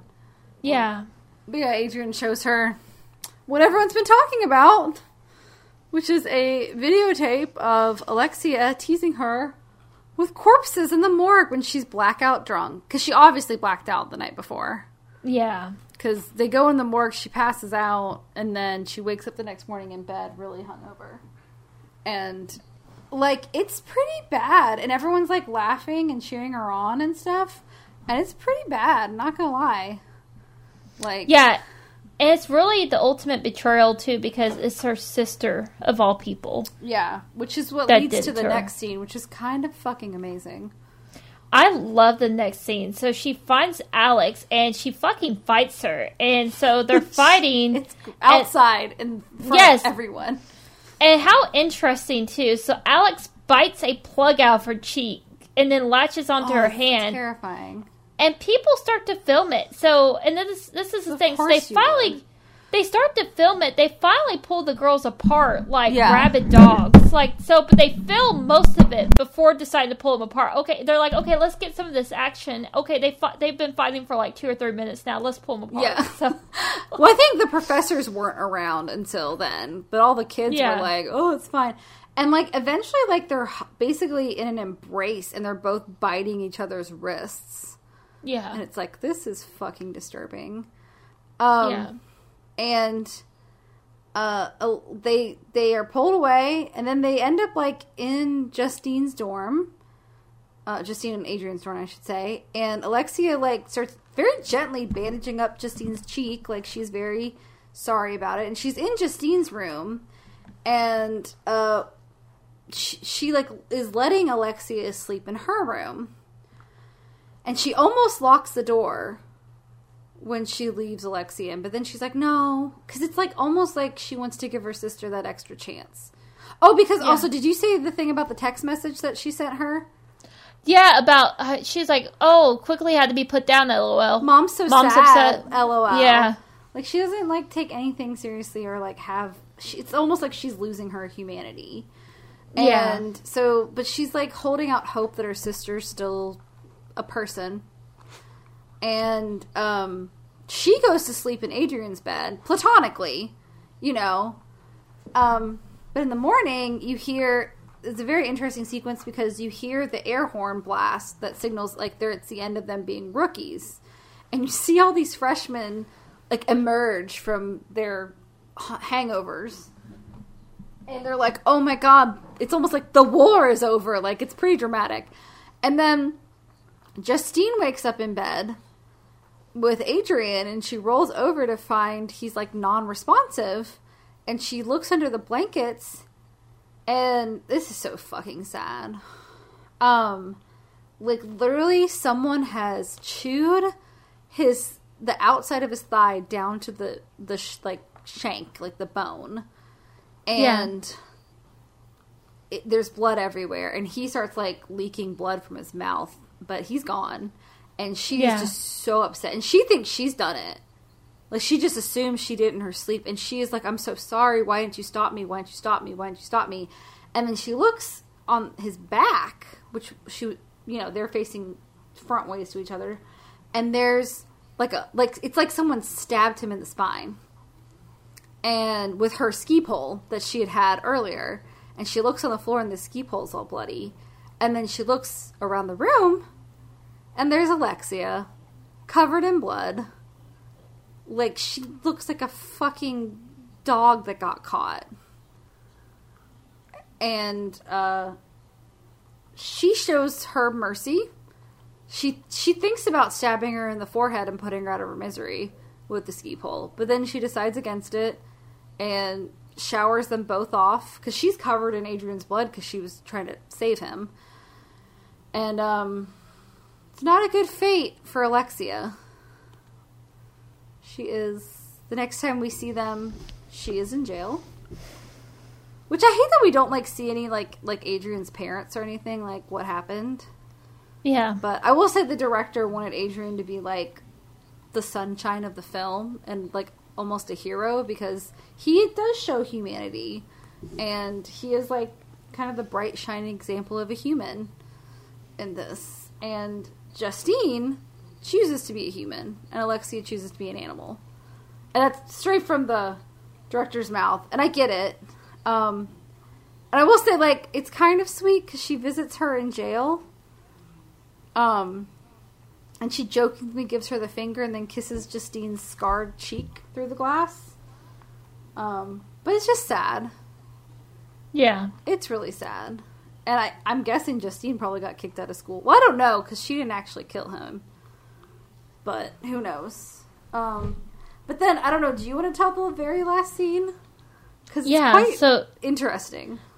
So they go they go home and Justine's sitting at the table with her father and their family dog's okay. I feel like I should mention that. The family dog is Family okay. dog's fine. It's Uh, only quicky. Family dog is only poor quicky. Um, but mom walks away and he's talking to Justine and they seem to both think of Justine as like a like it's just a tragic fate. Like it wasn't her fault. And so this is what's interesting. So I'm watching this movie and I see his mouth and I'm like, oh, he must have had a cleft palate because like I had a friend who was born with a cleft palate and he had a small scar above his lip. And so I comment on that to Taylor. I was like, oh, he must have had a cleft palate. And um, he's like talking and he's like, you know, when I met your mother, she said I was her best friend. She said I was her best friend. And She she didn't she was tough and she didn't have a boyfriend and it's when she gave me her when we had our first kiss is when i realized and, And then he it, says it's not your fault, Yeah. but it's also not your sister's. yeah We, Yes. we tried to find a solution. yeah he's like we tried And we to but and then i think he's like we didn't try hard enough Mm-hmm. and so it's it kind of really focuses on that scar on his lip and so he opens up his shirt and like slowly reveals the shirt and Justine just gasps and there's like scars all over his body Fresh ones too. Yeah. And he's Yeah. just like, "You'll find a solution too. Don't worry, sweetie." yeah Which is terrifying. Yeah, and it all makes sense. Like it all kind of comes together. Of like, okay, no wonder her mother was freaking out so bad about that fucking meatball at the beginning of the movie. You're like, So- oh, because she doesn't want her daughters to kill someone. I mean, like, they don't really blame Alexia, but they're like, and they do blame themselves. And he's like, maybe that's why he said don't have daughters, because he's like, genetically, they're predisposed to this. And also, like, you know, it's, it's, it's hard. Maybe they shouldn't have had kids because Yeah. of this, but he obviously loves his children. Um, And I mean, I'm like, so Justine has to find someone that's okay with him being not on or her.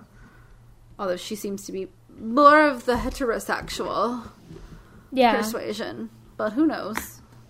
I don't know. I don't want her fighting too many people to figure that out. Um, I know, right? you gotta think also, like, how many, like, their father is, like, very sacrificial because I wonder how many people her mother may have killed eventually if it wasn't for the relationship she had with her husband. Yeah. I mean, yeah, it's pretty terrible. I hope down below everything's okay. Oh my god, right? I mean, well, he had children, so I would think. No blowjobs for him. No, yeah, Absolutely exactly. My, table. My thing is, is that I'm like, they must have swim shirts in France because I'm like, it's amazing. Because I'm like, I, I know I've seen my father in swim trunks before, but it's like obviously Justine's never seen her father's Mm-hmm. torso before. So, It's yeah, it's pretty pretty fucking crazy. I do love that ending though. And then it just Yeah. ends raw. Da-na. Like the music's really good in this movie too. oh, interesting enough, I don't know if you noticed, but basically it goes from before Justine starts to transform, it's like a soft plucking, and then the organs come in after Mm-hmm. When she, she, starts has her first meat, bite. it's great. Yeah. It's like Yeah, it's really- classic. It's really subtle, but really cool at the same time. Yeah. So, I thought this movie was very interesting too. Um, by the way, Justine and Alexia weren't even supposed to be siblings in the original drafts of the script, and then she couldn't figure out why their characters weren't working, and then she made them sisters, and it all made it work. Um, yes. I yeah, I was trying to think of anything else that we haven't said. I will say there's a lot of animalistic uh, direction too, because Justine was told to act as a panther, and like that was her body movement choreography, Yeah. and like so she's a scared panther when she starts out, and then when she discovers herself, she's like a proud panther, which you could. She did animal work, body work, basically. They taught us that. She also, the, uh, Julia also told her to watch Possession, which I know is on our list, and, and it's never streaming. it's never streaming. but Julia told her to watch Possession to be like, if you want to see someone fully let go That and subway scene go into their performance, that's Possession's the movie to watch. So, or and climax. she does. But I don't Yeah, think Climax, Climax- was out yet. I think Climax came after this movie. Yeah, and she does. I mean, she is very. We talk about very um, brave. Like she was so Mm-hmm. brave in this movie, and she did such a phenomenal job, especially for someone so young.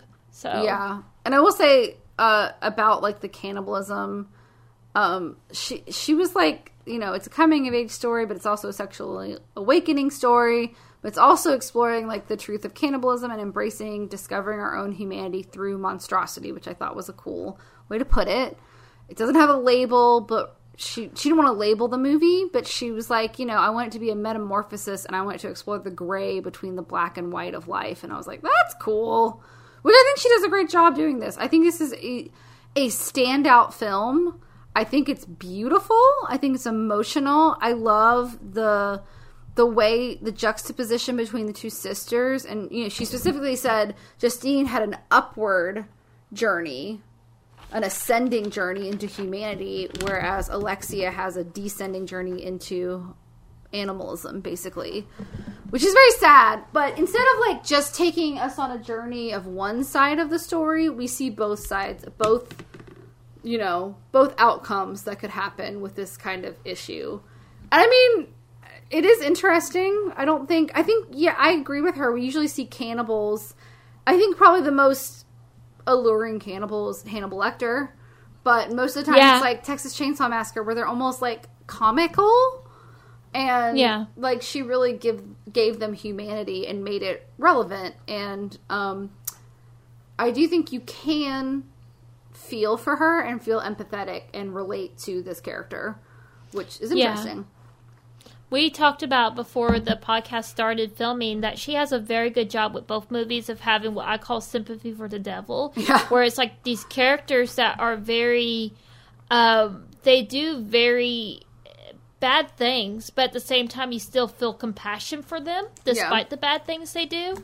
Um, which I think is very amazing to write characters like that. Um, Yeah. there's a few different things I had. So, um, like I was saying earlier, so she could have made the easy choice. It's a female movie. She could have put anything about blood tied into menstruation. She didn't. She said in her movie, blood is identity. Um, and the sisters, like you said, they're both identical in some ways, but they're polar opposites of that too. And I think about Yeah. that scene where they're biting each other's hands, and it's like if blood is identity and you're consuming your siblings' blood, what does that say? You're like consuming yourself, basically. Sorry, It's I was interesting. answering. Also, she Yeah. said a lot of stuff that came to mind for her was mitosis and when Mm-hmm. cells split and how they are the same but they're totally different because they're now separate and how when you split cells they both feel pain they both Yeah. feel loss and i was like that is so interesting she's a very interesting director i like her a lot Yeah. that's why i was like Titane I don't Yes. I don't know what's going to happen, but I know it's going to be a journey and it's going to be very pretty and have a lot of cool French music in it that I've never heard before. Um Yes. and a lot of clubbing scenes.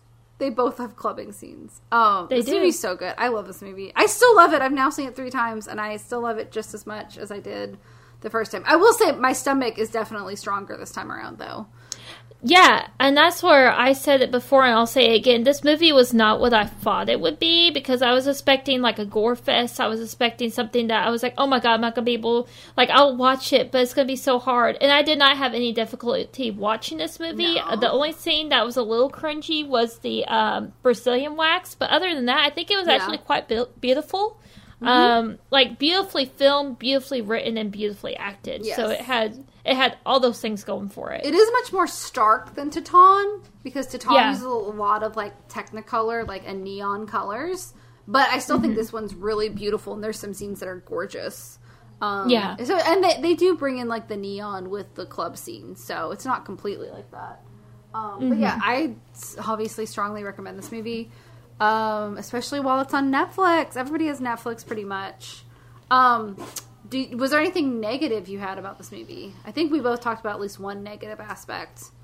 Yeah, the only uh, real cons I have is one. Um, we talk. I talk about this a lot in terms of my favorite movies and the rewatchability factor.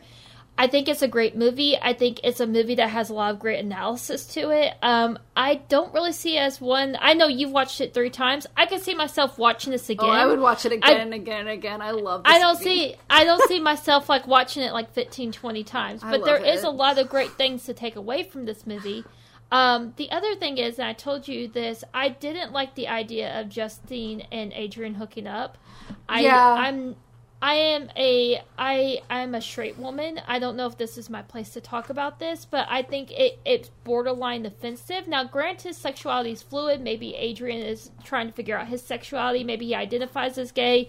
But I know you had said that she was she didn't want him to be attracted to Justine in a sexual way, yet Right. he still ends up hooking up with Justine. Well, and I I think, that's a little I think Yeah. the intent is very innocent. I do think her Yeah. intent is innocent.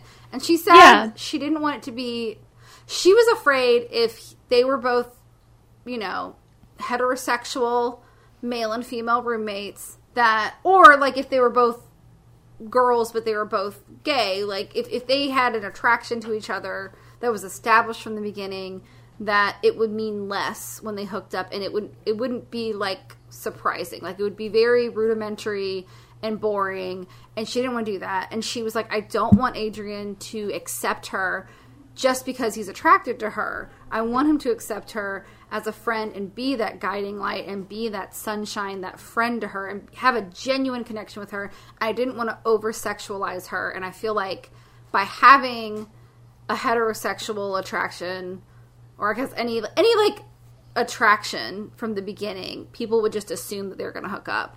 And I don't think I think in Adrian's eyes, he's helping a friend out because there are a lot of people who are very nervous about losing their virginity and they would rather sleep with a trusted friend than like wait for the perfect person you know and i think it, it depends on your journey in sexuality and i think Yeah. that's what he's thinking he's doing but then he regrets it because he's like oh well that was not smart of us to do that um, Yeah. because now like you are going to feel attracted to me and i don't want to date women anymore because it seems like he dated women in the past And Yeah, because and he I was would agree denying with that. himself. And uh, you know, everyone has their own journey of sexuality. I do know friends who, before they figured out their sexuality, they did have a lot of heterosexual relationships.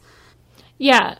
I don't know. Again, And we're I- two straight ladies, so I don't know what I'm talking about. I think that's what she's trying to say is that he probably slept with a lot of girls trying to convince himself he wasn't gay because he struggled with it, and now he's embracing himself and he wants to, you know, live his life, live his truth, and so then he feels like he fucked up. Yeah, and I mean it's a possibility. I don't know what she was thinking when she wrote the character. Um, now I will say this: she doesn't seem like Julia does not seem like a malicious person. She doesn't seem like a cocky person. No. So I don't think she would ever set out to do something that she didn't believe. I just felt like watching it. I felt it was so. What I also felt too was that it also put more of an emotional stake when he died. Is personally how I felt because it wasn't just Yeah. her friend at that point; it was a lover. So I think that's where, to me, just me, my opinion, I think it Yeah. makes it a little bit more messy. Yeah, and I think maybe it would have been better, like, excuse me, you mentioned this, like, earlier, like, maybe, like, they could have had her sleep with the other guy. Yeah, But again, I don't know if she would have because she's very shy. So I don't Yeah. know. But yeah, and also I think the point of her biting herself to not hurt Adrian, I don't know if Mm-hmm. she would have done that with someone who she didn't already have a relationship with. So I Maybe. Mm-hmm. get what she's saying, but I do agree that the way she did is kind of messy. And I don't think I don't. I'm not going to say if it's offensive or not because, but I do think it's maybe like good intention, weird execution yeah. Fair enough. like like you know i don't think she's hateful. I don't think she's homophobic or anything No. like that. I think she's no, no, no, trying no, to do the opposite. I think she's trying to be inclusive but the way she was being inclusive is kind of it- it's kind of a rough start. But i feel like also you know this is her first movie and maybe she didn't know how to articulate this. I mean that really is the only like negative one Yeah, and it's not really even negative because it's like you said, it could just just have been as it could have been as easily as he was sexually fluid, or maybe Yeah. he was just trying to be there for her in her time of need. Maybe he was trying to deny. Maybe he had just figured out he was gay and then being attracted to Justine on some level for a wrench and things.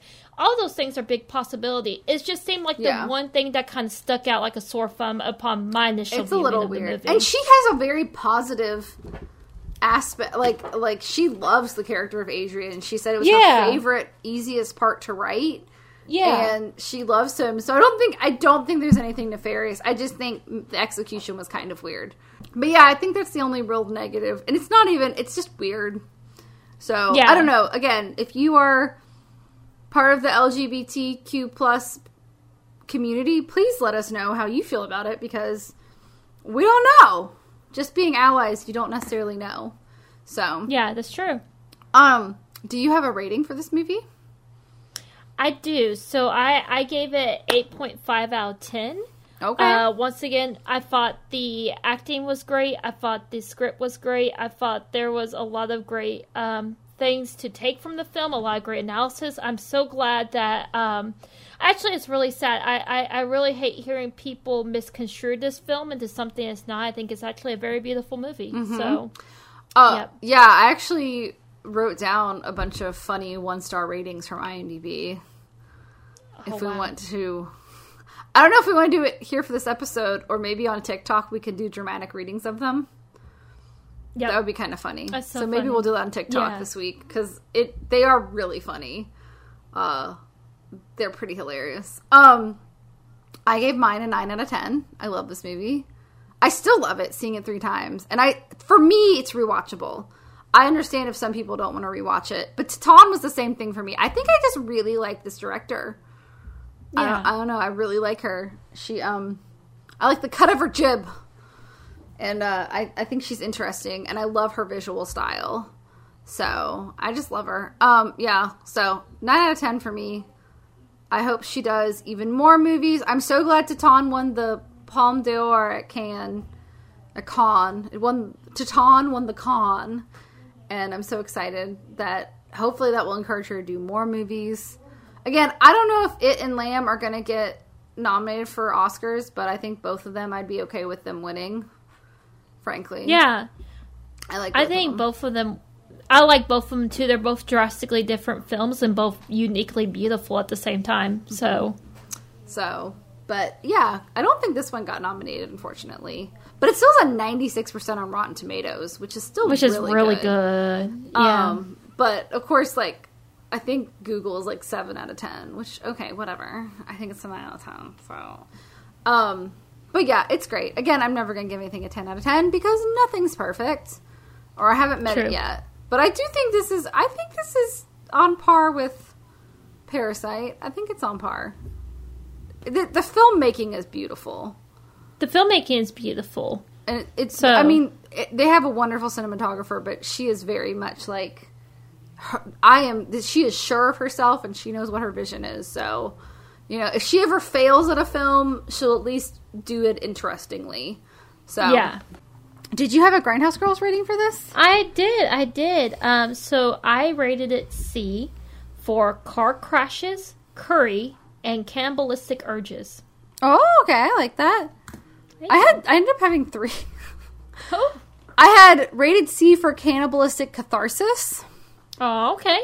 And then rated R for raving siblings and rabid cravings. And then rated S for sexual awakenings and sensual shanks. Ah. they eat his leg. Oh, that's true. So- That's true. How about we do another um, mixture one of? Could we do car crashes, curry, and cannibalistic? Um, Catharsis. yes, that's a lot of C's. That is a lot of C's. Yes. So with that, I think we're done with Raw. We are. been Go see it, guys. It is a great movie. Um, it is on Netflix, so watch it. Watch it. Do it.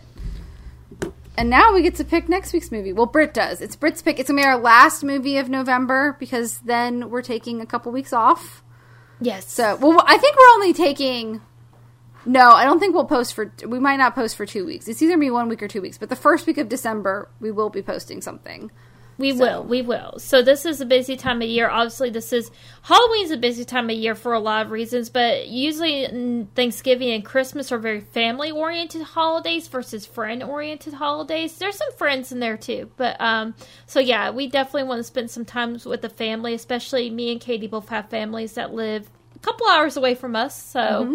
Gotta get some time in for them during this this time of the year. Oh yeah. Um, we were originally going to do Devil's Backbone. It was on Hulu. It was streaming. I was super fucking excited about it, and then um, it went off. So that wasn't good. But Mrs. Dell, which I apologize, Mrs. Dell, that I said the F word in your name within a minute of each other. she doesn't um, care. It's fine. But but Mrs. Dell, Katie's mom, My mom, my uh, mama. her, her mother. Um, made a comment that I think she said we never did a movie before 1970. Is that right? Yeah, she was like, "Why don't you guys do like some older movies, like to add like some variety?" And I was like, "Well, we did some in the '70s," and she's like, "That's not old, Katie." And I was like, "Okay, I'm sorry." And there are quite a few good ones. And of course, they're going to be in black and white, pre Yeah. 1970. Um, of course, they had the capabilities to have color films back then, but um, they weren't very popular, especially not horror movies, because they weren't going to have the budget that big blockbusters are going to have. Exactly, exactly. So I started trying to research a little bit about what movies we could do, and there was one I saw on HBO Max, and I messaged Katie about it, and she was like, "I've been dying to see that movie," and I was like, "Okay, let's do it." So we are doing the 1955 French film Diabolique, which is on HBO Max. Not the remake Um, with Kathy Bates. No, no, we don't like like most like as a horror movie lover, we very we very rarely talk about remakes in horror films. So we are talking about the 1955. Yeah, version. unless it's the thing, then that's okay. yeah. Yeah, that's a good remake. That's a Yeah. good remake. So the I was having this 1970 discussion John at work. Carpenter. There, somebody Yeah. asked me like, "When you watch a movie that's be, been remade, do you watch the original first? And I was like, "I don't think I even like. I hardly ever watch remakes. Like, I'm like, I yeah, I feel like that's the polite thing to do, is watch Yeah. the original because they came up with the idea. Hmm. Yeah. But this is an infamous film. It is. It is. infamous. And so I I can't remember was this one on the scary movie moments? It was. I feel like it was. Okay, yeah. So I think some stuff has been spoiled for us from that. But I'm gonna not Yeah. rewatch that until after I've rewatched this movie. Yeah. So um, we're really excited. This is another French film. I I actually did not look it up beforehand. I don't know if this one's subtitled or not, but we like subtitled films, so that doesn't I'm bother sure me it whatsoever. is. So it's got like built-in subtitles in the film in English, and I think they've also dubbed it into English. So if you feel like watching it dubbed, looks like the option is on HBO now. It's also, I believe, part of the Criterion collection. So um, if you have Criterion, you can also watch it through that too. So, but it looks like you do have the option. It, it'll say you can't do subtitles on HBO Max, but that's because they're built into the film. So they don't have to give you the subtitles, if that makes sense. Yeah, it does. So, which sucks if you're French and you are hard of hearing. Oh yeah. 'Cause you can't put French subtitles on. That's kind of Oh. sucky. Maybe it's different on HBO Max in France. Hopefully. Yeah. But I thought that was, I mean, I, I like that.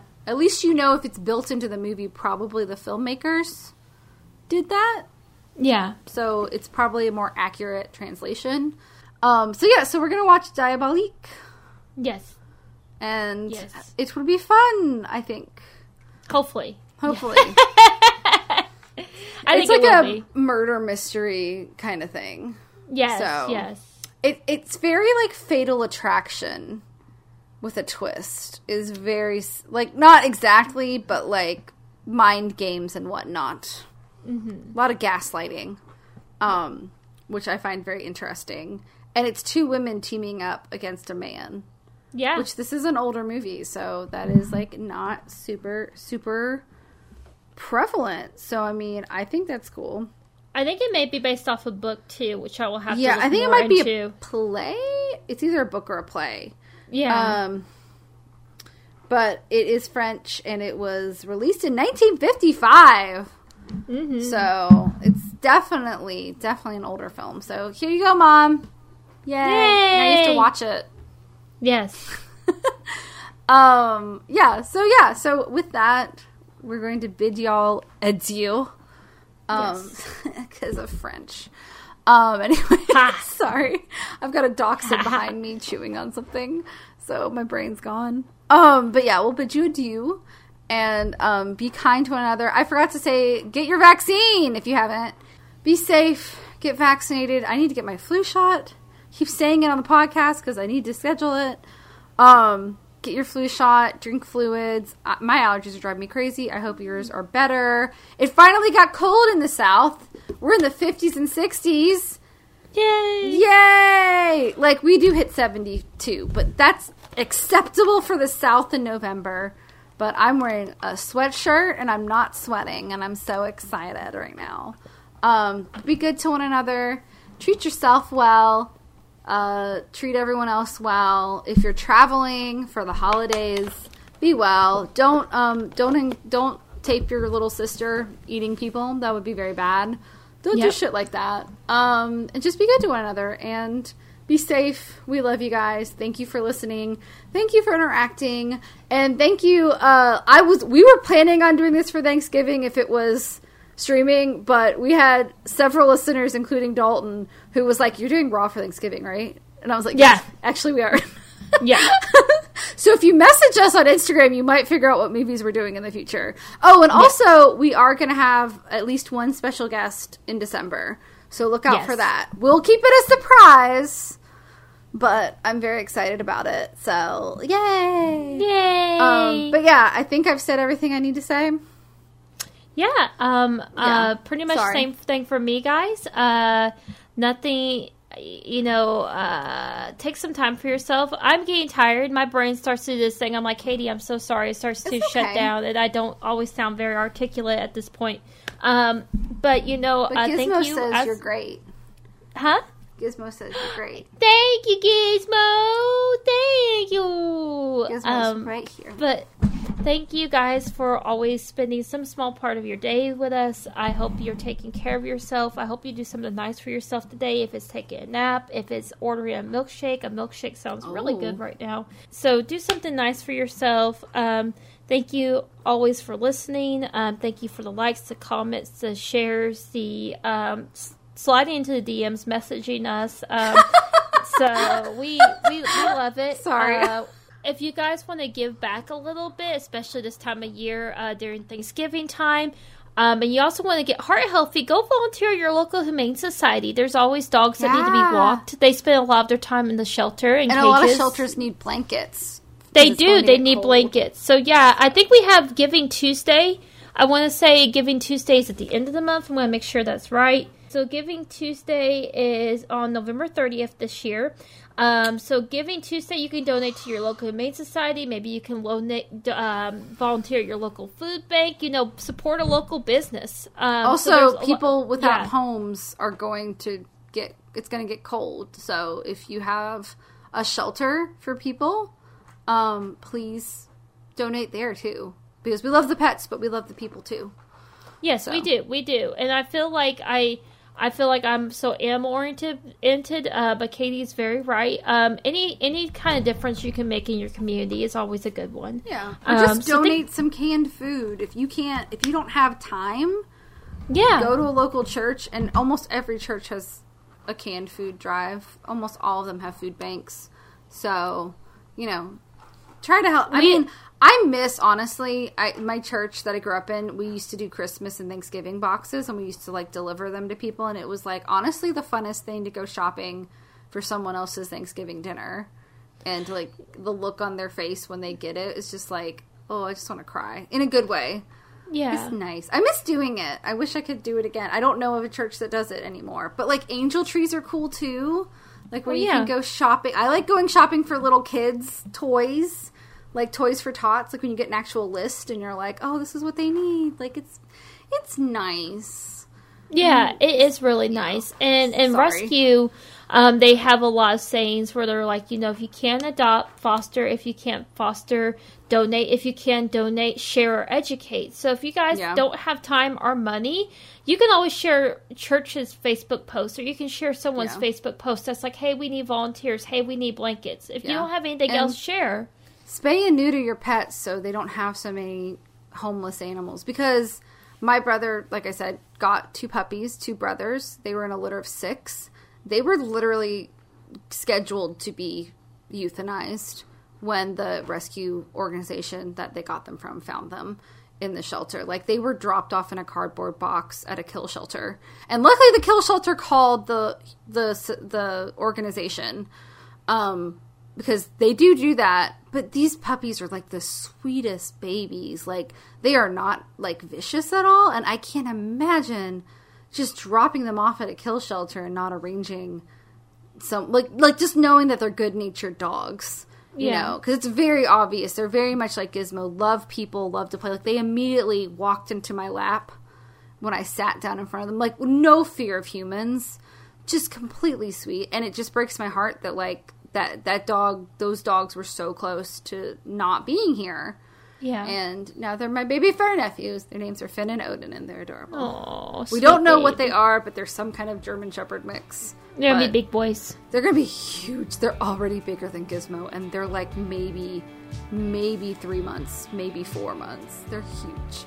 Anyways i'm sorry but yes help animals help people help where you can. If you don't have money volunteer and if you don't have time give some money and if you don't have either send good vibes Yeah. or share stuff on instagram if you see a charity share it on your instagram story so that the other people will see it who do have money Oh yeah, and that's know. the thing. You can share on Facebook, share on Instagram. Um, so yeah, you you have the power to change the world You've for the better. the power. Sorry. You do, you do. And with that, guys, um, we're gonna say goodnight. We're gonna Yes. sign off. But as always, we just look forward to seeing you. Um, same Yep. spoopy time, same spoopy channel. Stay spoopy, y'all. Stay spoopy, y'all. Bye. Bye. Good night. Night, Good day. Good whatever. Christmas says bye. Bye. Bye. The Grindhouse Girls podcast is a production by Katie Dale and Brittany Ray and edited by Katie Dale. All music used is royalty free and will be in our annotations. If you have any questions, comments, suggestions, please contact us at contact us at grindhousegirlspod.com or visit our website at grindhousegirlspod.com. Thanks for listening. We'll see you soon.